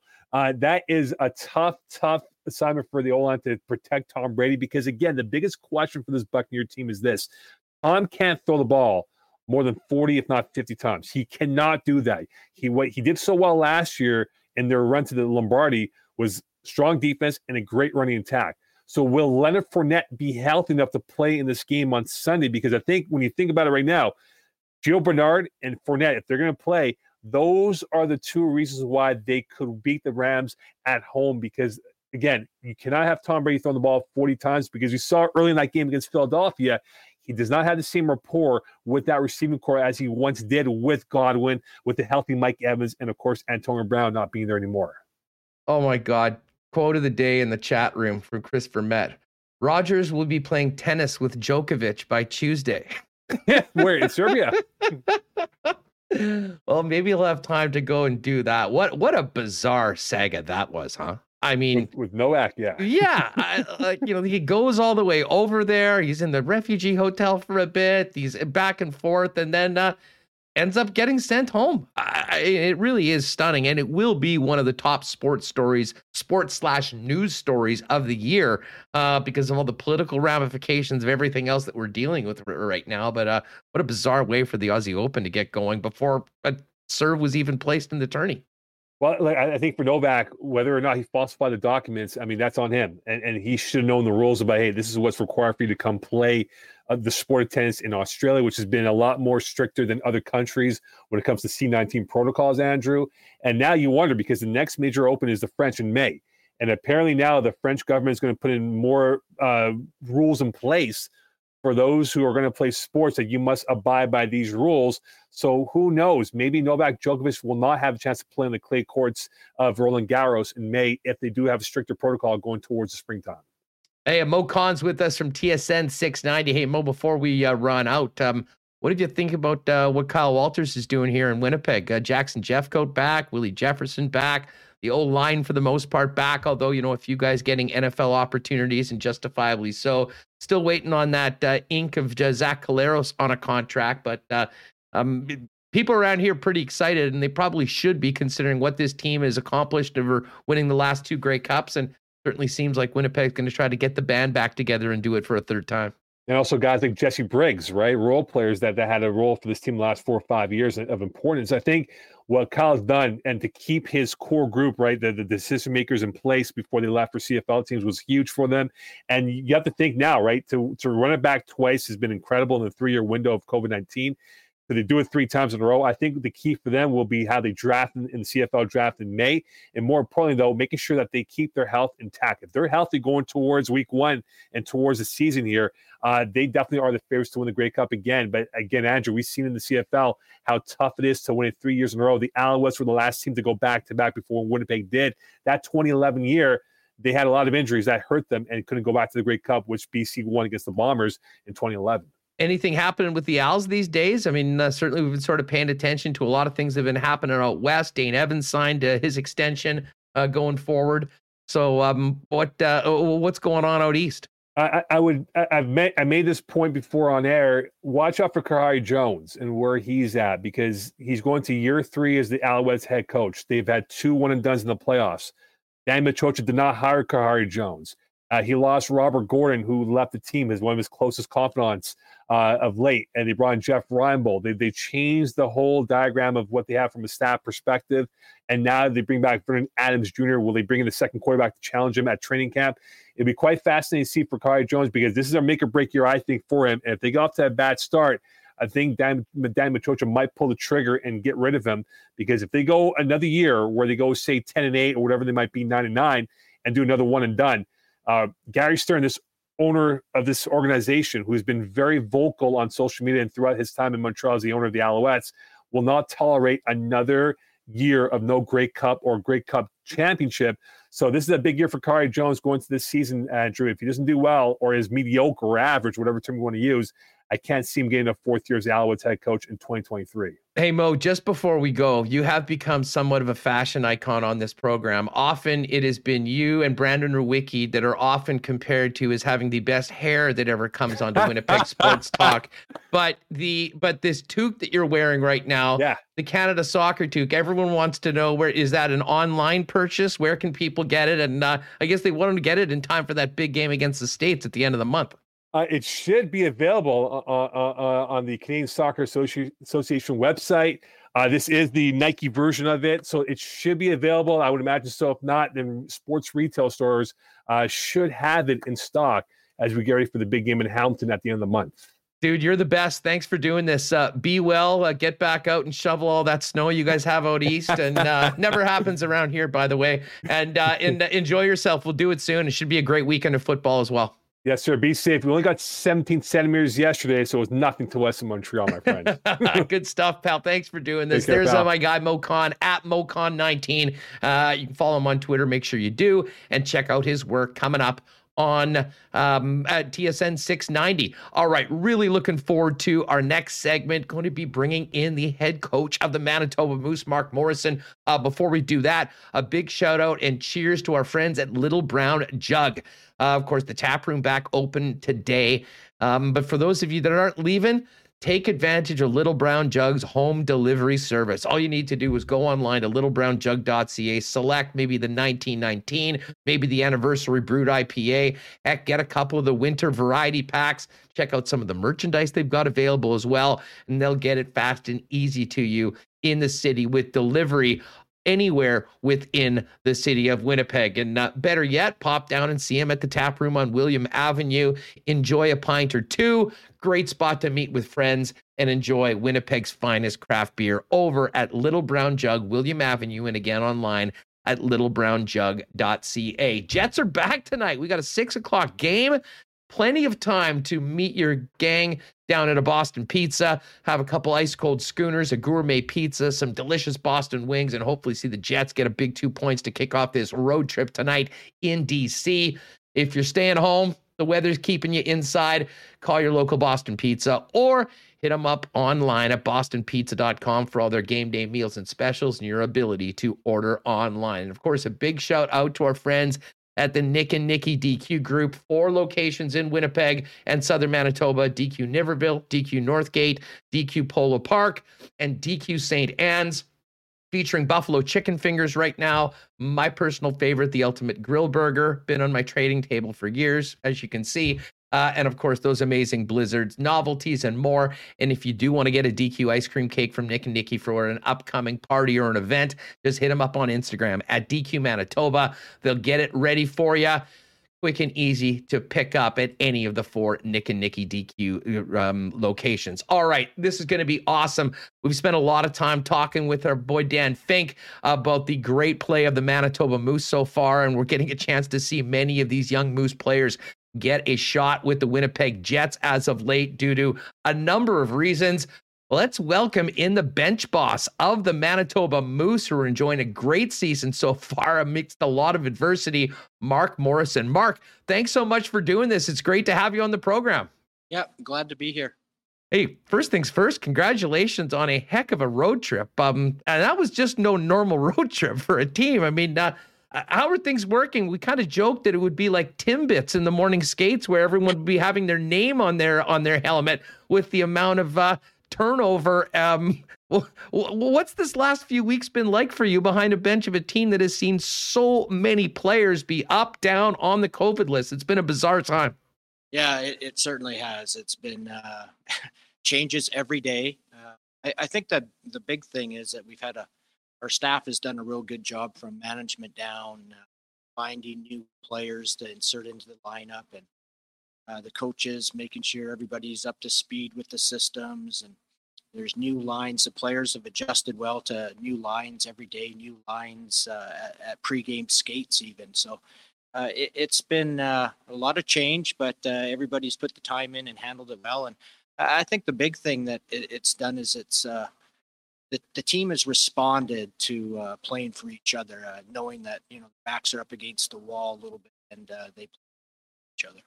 Mark, I mean, overall, I mean, um, just this season, I mean, certainly where the team is in the standings is going well, but um, I mean, you've been in this business for a long time. I mean, uh, coached in a lot of places. I mean, have you ever gone through the uh, bizarre nature of this season with games being played with fans, without fans? Um, and then, of course, the addition mid-season of the taxi squad, which has affected your club and AHL clubs uh, more than anyone.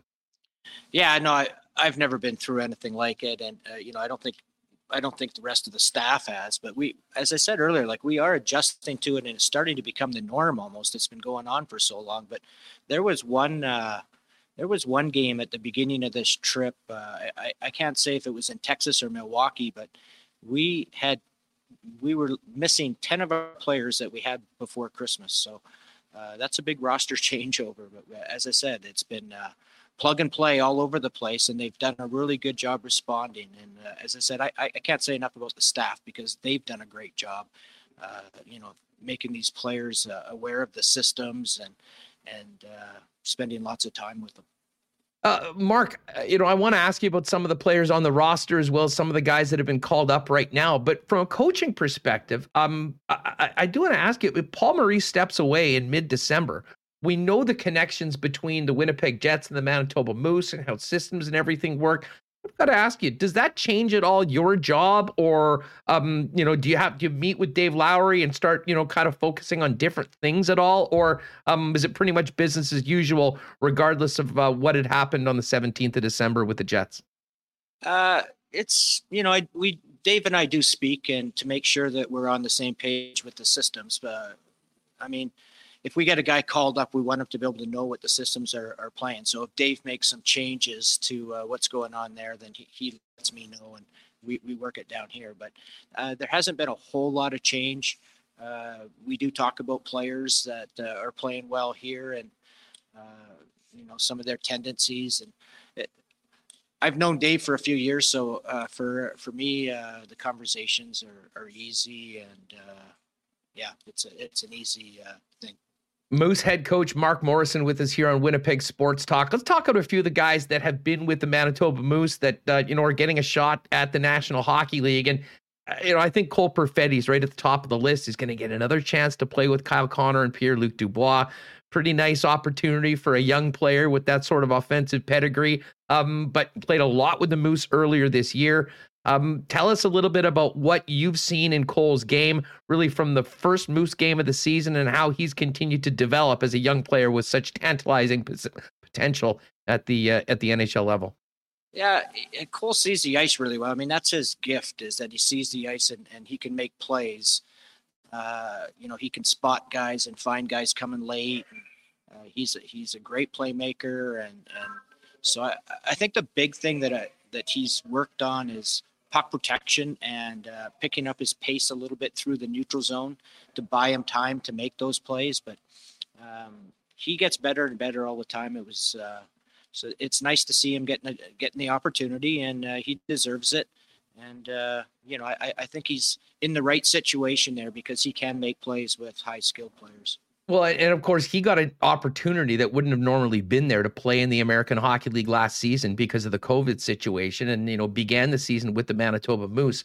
For for, for a player, uh, uh you know, of his size, of his skill set, what are the things that a Cole Perfetti benefits the most from seasoning at the American Hockey League level in your mind, Mark? It, for me, it's it. That's an easy one. It's it's just strength and and speed. So uh, you know, he needs to move his feet and pick up that speed, that quickness, so that he separates himself from some of the stronger players that would be in the American League that uh, than junior. So uh, that's a huge benefit playing against bigger, stronger guys and quicker guys. Uh, because it forces him to uh, to protect the puck and find ways to protect that puck, and usually that's just by quickness, quick feet, quick stride.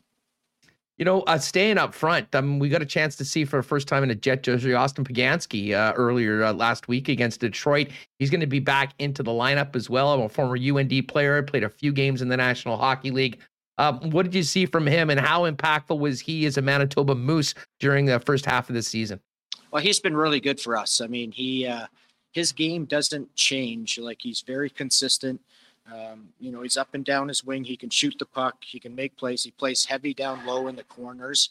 He can protect puck and come up with the pucks uh, against bigger men. So he's a strong, uh, kind of a power forward that plays real good below the goal line and in the corners in the offensive zone. And he's responsible. And I, I thought his last game that he played there uh, with the Jets showed that uh, he was very responsible, and I, I thought he looked good.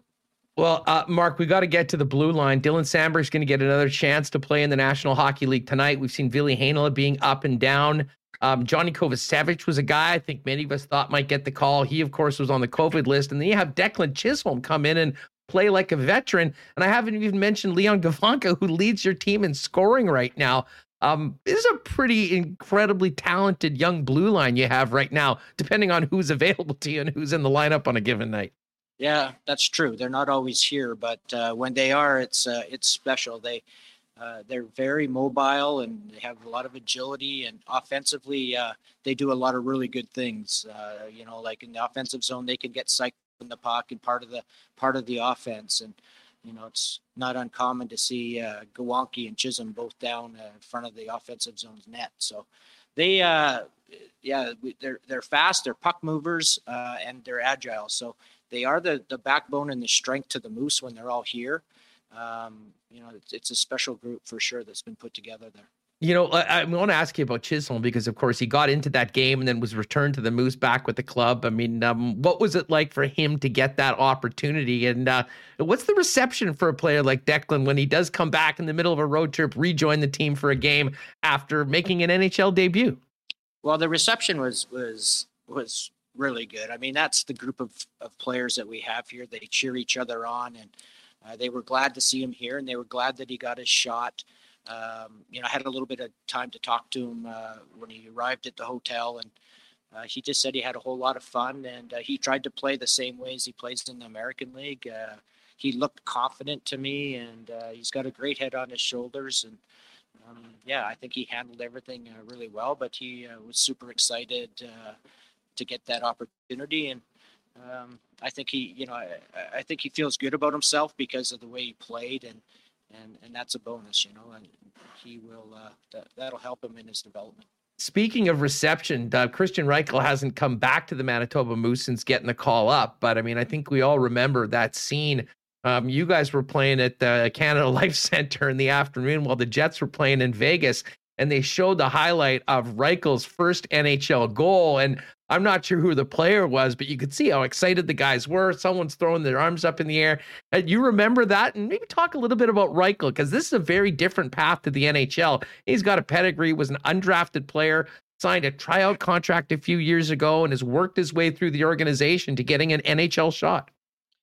Yeah. Uh, first of all, uh, they, as I said earlier, they they're they they wish the best for each other. I, I mean, you know, you, you kind of want the internal competition at times, but uh, they once those decisions have been made and a player goes, they want the best for each other, and uh, it's a special group like that in the dressing room. So that was nice to see how excited they were when uh, when Reich's got his first goal there. But uh, his route, um, you know, I haven't been here for his whole route, but I, I do know this that uh, since I've been here, uh, he does everything right. Like he prepares himself for practices right. He prepares himself for games right.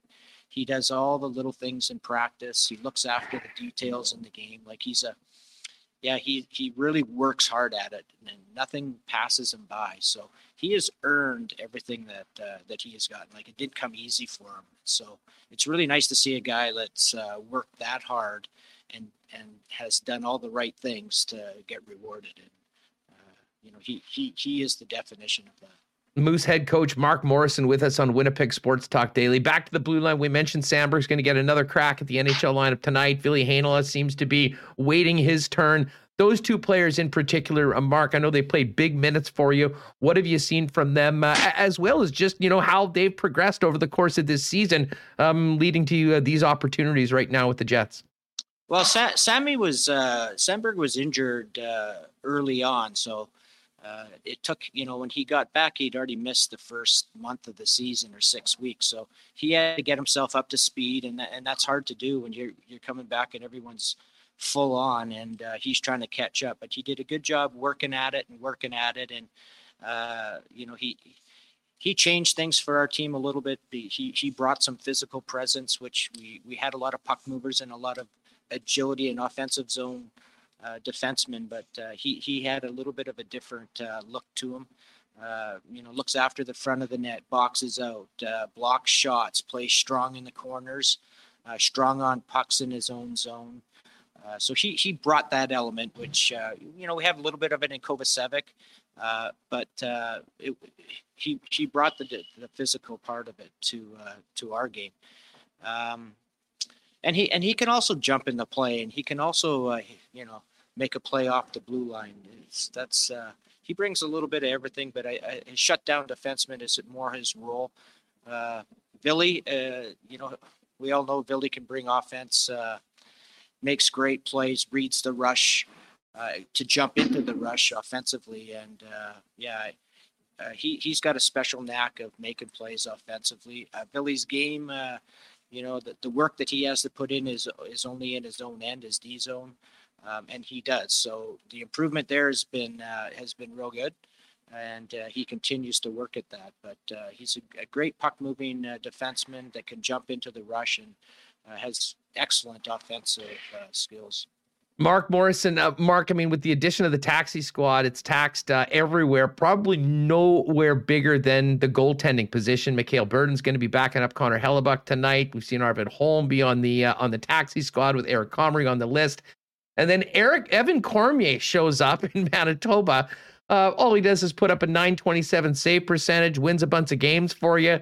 Um, this is another great story about some of the opportunities that have come up. I mean, uh, tell us about your goaltender and how important he's been um, as you guys continue winning games through uh, the revolving door that's been the Moose dressing room for the past number of weeks. Yeah, you know that's uh, again that's been a great job by uh, management to uh, to bring a goalie in uh, that's played that well for us. He, he's done a great job. Uh, you know he uh, the one thing is that COVID has done is it's created all these opportunities for players to to step up. And you know, we've had those conversations, and it's been throughout our lineup where it's a fourth line center moving to a second line center position, and and that's the thing that they've all done throughout the lineup is they've all taken their opportunities and they've ran with them. And Evan uh, Cormier's done the same thing. I mean, you know, he's he's come in and he's taken his opportunity to be able to uh, to play for us, and he, he, forced us to keep playing. And we couldn't take him out of the net. Uh, he played that well, and he's a competitor, and uh, he knew that he was had a good opportunity here with a, a pretty good hockey team in front of him, and uh, he's ran with it. And uh, you know he's gonna he's gonna get the start here again tomorrow, and uh, we look for him to do much of the same. Well, you mentioned tomorrow finishing up a road trip where uh, what you're 4 0 and 1, nine points of a possible 10 games so far, big game with Iowa, and then coming back home. I mean, just from a coaching perspective, kind of finishing up where we started. Um, is this just a day to day process for you right now, seeing who's available, who's there, and uh, how good it'll be to come back home, especially after such a, a uh, successful road trip dealing with everything that's been thrown at you and your squad?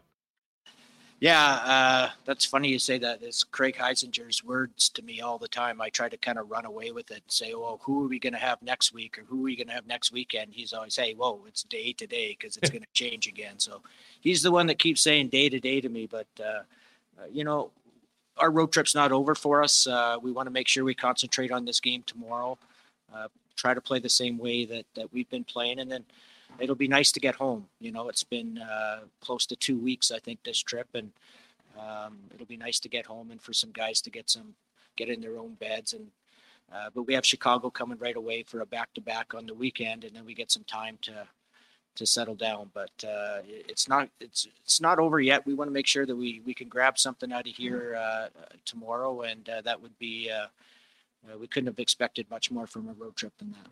Well, Mark, listen, I really appreciate you joining us. Um, it's just been awesome to see what this team is doing right now, a night in and night out, and of course, very exciting for fans of the Jets to see, uh, you know, the young players that are getting ready for their opportunity to move up to the next level, which is what the American Hockey League is all about. Best of luck tomorrow, continued success, and uh, hopefully, you guys can have a nice, safe trip with the big happy group after another win, and uh, then get back for some home cooking here in the Peg. Yeah, thank you very much for having me. Appreciate it, Mark. There it is. Uh, Moose head coach Mark Morrison. As we mentioned, uh, unfortunately, no fans right now, at least for the next couple weeks. But the Moose are back Saturday and Sunday, the next two weekends with two o'clock starts. Chicago coming in this weekend, and then uh, a week off, bit of a college type schedule, and then Abbotsford in on the 29th and the 30th. Um, and then, you know, next scheduled games, I guess, potentially with fans, depending on what happens on the 1st of February, will be the fourth and the fifth with Texas at Manitoba. But um, I mean, just unbelievable. This team's continued to win the way that they have. Um, as you mentioned, at one point with 10 players out of the lineup from uh, the way they started in this. Evan Cormier, I mean, you know, with the goaltending issues the Jets have had, um, you know, his story has been, you know, one of the real, real positive things about, um, you know, unfortunately, a trying time for so many people dealing with the virus and with COVID 19. All right. Uh, we're going to get to uh, apparently we've got some fireworks in, in Edmonton with a media address coming up in a minute. Um, of course, I want to give a big shout out to our friends over at Canadian Club. Big marble race coming up on Friday, folks. We finish it up. If you haven't normally seen it, make sure to join us on YouTube after 2:30.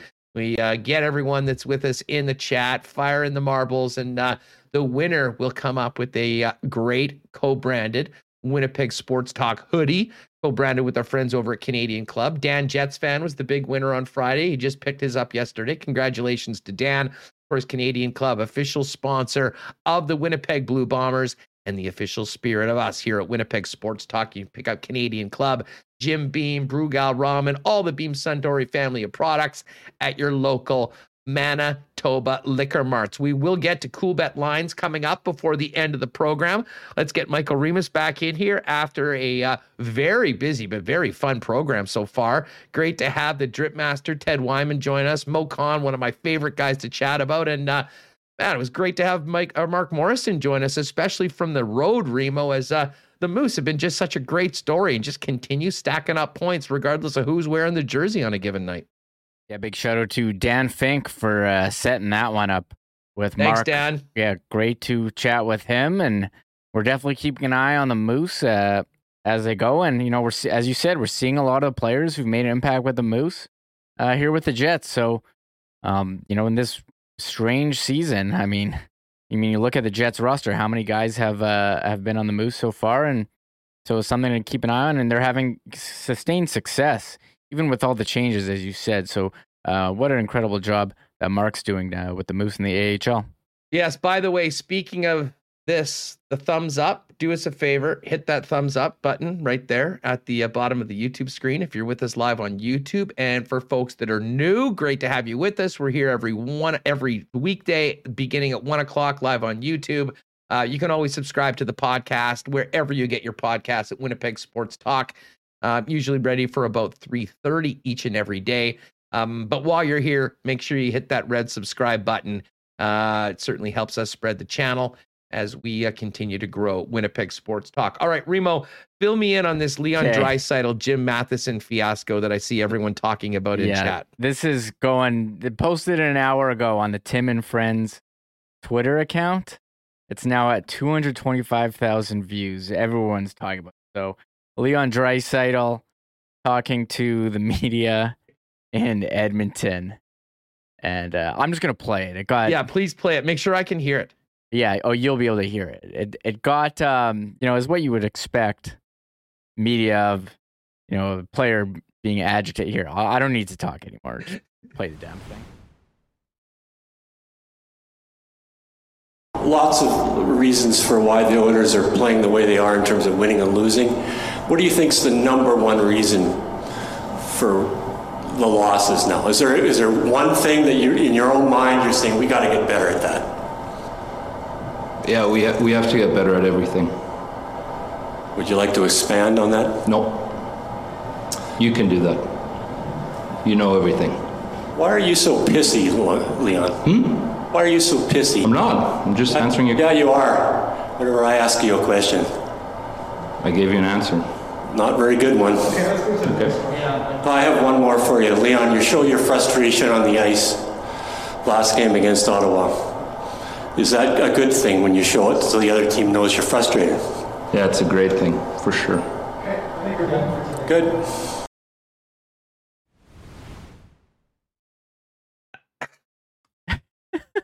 oh, real love in there in Edmonton going on right now. Oh my God, what a uh, mess! Uh, what, what a mess! And and listen, Maddie, um, you know he's been around for a long time. Um, I I, I don't know. I, I can't remember an NHL player ever being asked why they're so pissy. I haven't heard that uh, used in a while, uh, pissy. But I mean, he said they need to get better at everything. I guess you want them to expand more, and you know they're probably not going to do that. So I don't. I mean, I don't. I I think people. I see people in chat pointing fingers on Draisaitl and McDavid. I mean, they're leading. They're among league leaders in points. I mean, they can can only do so much. I mean, it's pretty clear they don't have goaltending, defense, or depth. I don't. I wouldn't put the blame on well, that those being guys. Said, that Yeah. being said, right now, I mean, you look at that game against Ottawa on Saturday, and I think the stench of that game is sort of hanging over everything that the Oilers are doing right now Mhm. off the ice as they get ready for oh the Florida Panthers on Thursday. Um, is the fact that they ended up scoring four goals, uh, but those guys weren't. And I mean, we mentioned yesterday, McDavid finished uh, zeros and a minus two, and um, I mean, you just sort of assume those guys are going to score, even if things are going in your own net. Those guys, um, you know, fair or foul, make the most money. They're the top players on the team, and they do have a lot of pressure on it. But um, they're not getting a lot of help. Certainly, the goaltending situation's a disaster. And I mean, that's the thing. What's Draisaitl supposed to say? Uh, yeah, we could just if we just had a guy that could mix in a save every now and then, we'd probably be better than we are right now. Um, but it's obvious that it's more than goaltending. Um, you know, I, I mentioned to you, I think when Dusty came on uh, with us yesterday, they're doing the draft of the big, the 30 years, the biggest mistakes the Oilers have made over the past, uh, over the past 30 years tomorrow morning on the program. And uh, I got to tell you, there's uh, plenty, plenty to consider right now. And um, you know what? Hey, Jets are right now a bubble team. Um, and the Oilers aren't that far back of them after that amazing start that they've had right now. Um, but you certainly do feel like things here in Winnipeg, you know, with what's going on with Dave Lowry, the results they've had, albeit limited since the coaching change, where things are sort of going in the right direction.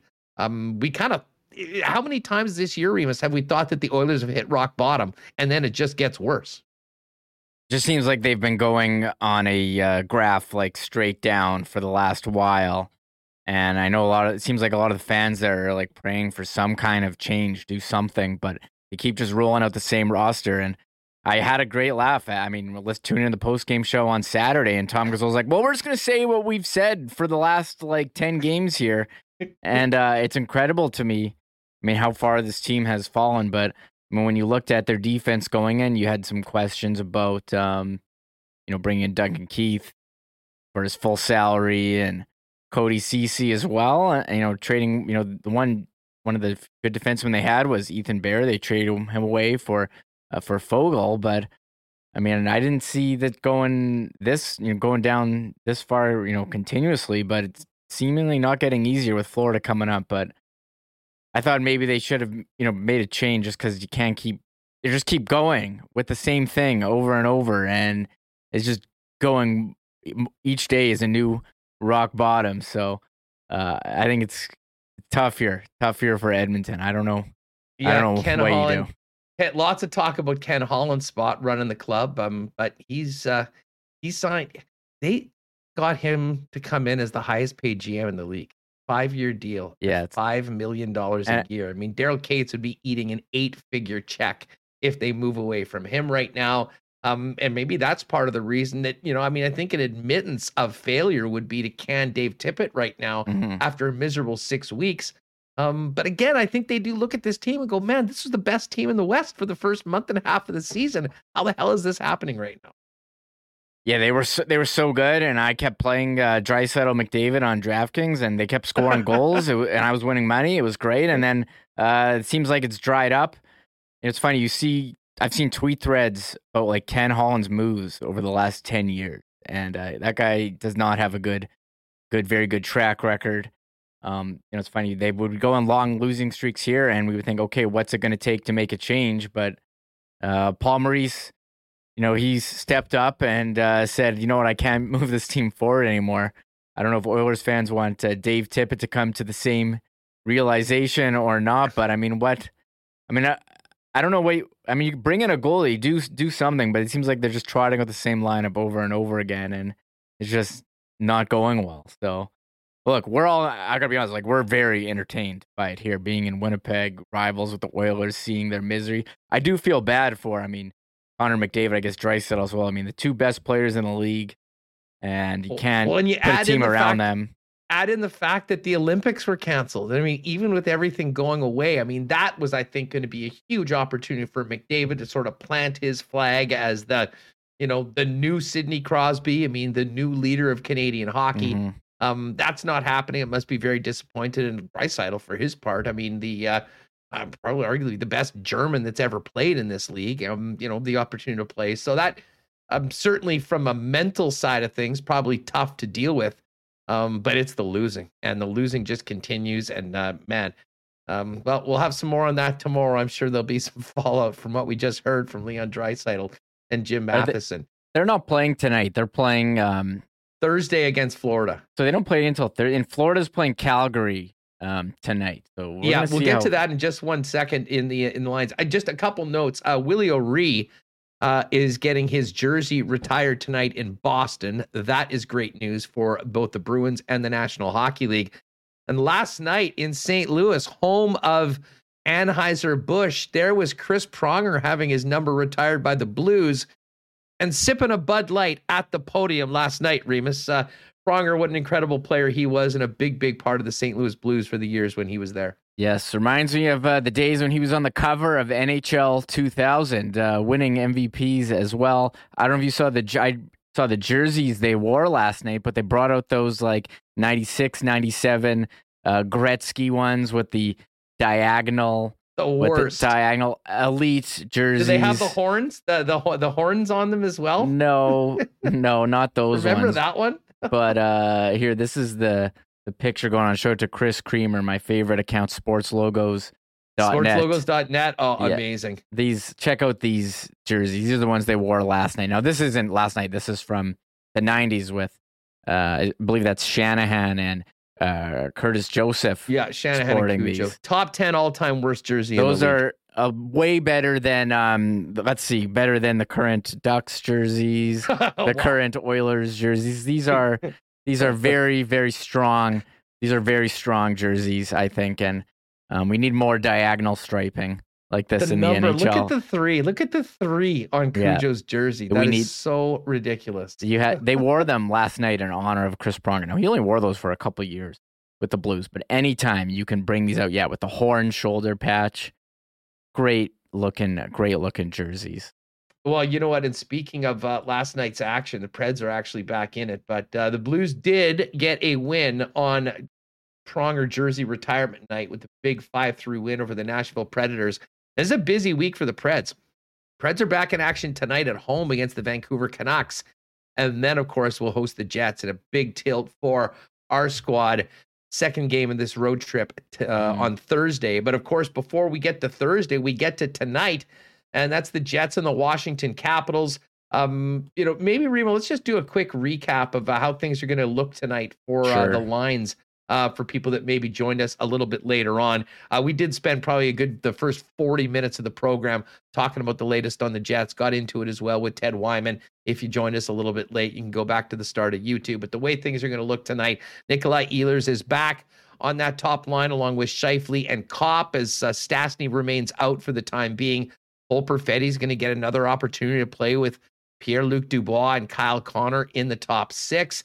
Austin Poganski, after making his jet debut last Thursday against Detroit, gets another opportunity riding shotgun with Adam Lowry and Jansen Harkins. And Kristian Reichel's back. Dominic Toninato in the middle. Kristian Vesalainen on the uh, on the fourth line. And as far as defense goes, Dylan Samberg stays in. No Brenden Dillon. He potentially could return um, later on in this road trip, maybe even on Thursday. But for tonight, against the uh, high powered Washington Capitals, Samberg plays his second NHL game along with Neil Pionk, Morrissey DeMelo, and Logan Stanley and Nate Schmidt. The uh, other defenseman, Ville Heinola, there with the club right now, available to go in, but he will not get the start tonight. Connor Hellebuyck, of course, will play goaltender for the Winnipeg Jets, and wouldn't surprise me at all, as we talked about yesterday, if Connor actually runs the table and plays all the games this week. All right, let's get to the Coolbet lines for tonight. Pretty, pretty busy night in the National Hockey League. Uh, of course, check out the Lock Shop if you haven't already. Uh, that's the podcast we do, kind of focusing on sports betting with Dustin Nielsen. If you look at my Twitter at Hustlerama, we've got the video from the show we did earlier today. And of course, you can always pick it up on all of your favorite podcast platforms. Just search the Lock Shop. Um, busy night tonight in the National Hockey League. Bruins hosting the Hurricanes. As we mentioned, Willie O'Ree's number will be retired. The Bruins, a minus 133 favorite, although a tough opponent tonight in the Carolina Hurricanes. Canes getting plus 114. The Ottawa Senators, who are suddenly hot after wins in Alberta against the Flames and Oilers, they're back home hosting the Buffalo Sabres. Sens. When was the last time the Sens were a minus 222 favorite? Probably have to go back uh, like to Daniel Alfredsson or something like that. Uh, Islanders minus 139 road favorites against the struggling Philadelphia Flyers. And then we get to the Jets Caps game. I have to admit, surprised maybe this line wasn't a little bit bigger in favor of the Capitals. Uh, Caps just a one, minus 122 favorite. Jets are getting plus money, uh, plus 104. Let's just click on the game and uh, see what we've got for some props tonight. Alex Ovechkin, minus 111 to score. That shouldn't surprise anyone. Kyle Connor, plus 146. Nikolai Ehlers, plus 195. Dubois, 220. Mark Scheifele, plus 225. Andrew Copp, plus 270, coming off that monster game he had back in his home state of Detroit. Uh, as far as player points go, um, wow, Kyle Connor, minus one, minus 227 to get a point. Mark Scheifele as well, more than minus 208, uh, under a point. Not that I would want to bet on any of those guys not scoring because I certainly hope they do, but pretty big numbers plus 168, plus 154, uh, and Nikolai Ehlers, even money under minus 133 to uh, get a point tonight. Uh, of course, you can do a bet builder, bunch of things happening in one game. Just click on the bet builder there at Coolbet uh, if you want to get a little crazy tonight. Uh, back to the rest of the games. The Canucks plus 109 in Nashville. Preds playing last night in St. Louis. Tough back to back for them. Uh, the Montreal Canadiens are in Dallas to take on the Stars. Stars a massive minus 357 favorite. Canadians played yesterday in the uh, toilet bowl of the NHL, taking on the Arizona Coyotes. And yes, they're the red hot Florida Panthers who seem to put up seven, eight, nine goals a night. They're going into Calgary minus 152 favorites for the Panthers. And the final game on the docket is the Tampa Bay Lightning minus 196 favorites against the Los Angeles Kings. So, uh, plenty of games to sprinkle on Remo. And uh, I know you and a lot of folks are uh, getting ready for a little DraftKings lineup tonight. Did you do another contest? Yeah, we got two. One filled, uh, 20 person, uh, $3 entry, top three. Win, you know, put your, you have $50,000 salary, put your, uh, your team in. So I want to give myself a, uh, a pat on the back. I did take down, or sorry, third. Barry Horowitz? In, in the NFL uh, contest uh, for wild card weekend. So uh, thank you to Matt Stafford and Odell Beckham Jr. Uh, Way Cooper, to gloss Cooper yourself. Cup. Any mention for who was in first or second, I, or are we just going to focus on who was in yeah, third? not not important. Not important. Uh, who who did win? I'll, I'll, have to take a look. Uh, I I didn't pay attention. I saw Dynamite was in second. Uh, he's usually he's a pretty strong player. He had a big win last year, so he's playing with house money. Ralph D twenty nine got first. I'm not familiar with Ralph D, but uh, he had a nice Mahomes. Work, Ralph. He had Mahomes. And CJ Uzomah. We went double brilliant, brilliant pick, brilliant mm-hmm. pick. Um, all right, so we got this game tonight. Mm. It's a six o'clock start. Of course, after the game, make sure to check out the IC guys and Kenny and Rennie for their post game coverage. Uh, and then what should be a real fun show tomorrow. Um, weekly visit with Murat Ates. Murat had a great piece earlier this week in the Athletic on the value of the Jets contracts based on what we've seen so far this season. Um, some pretty interesting results. We'll touch on all of that.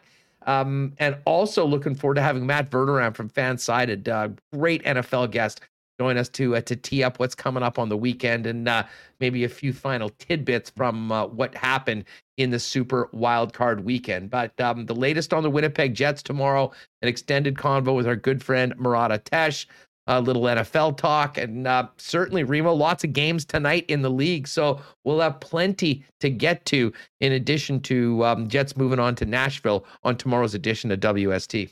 Yeah, lots to get to. Uh, one thing about um, we didn't mention the All Star last man in voting. Mark Scheifele was up for the Jets. Uh, Nazem Kadri, who was very deserving, fourth in the league in points at the time they came out with those last men, and he he won. I felt like a lot of people in chat here felt like um, know, Scheifele wasn't even the most deserving player from the Jets to be up for last minute. No offense him, but Pierre Luc Dubois has had. I think he should have been the Jets nominee, and I don't know if I don't know if there was the enthusiasm to even send him, uh, send him to Vegas among fans. I think you heard MacKinnon endorsing Kadri.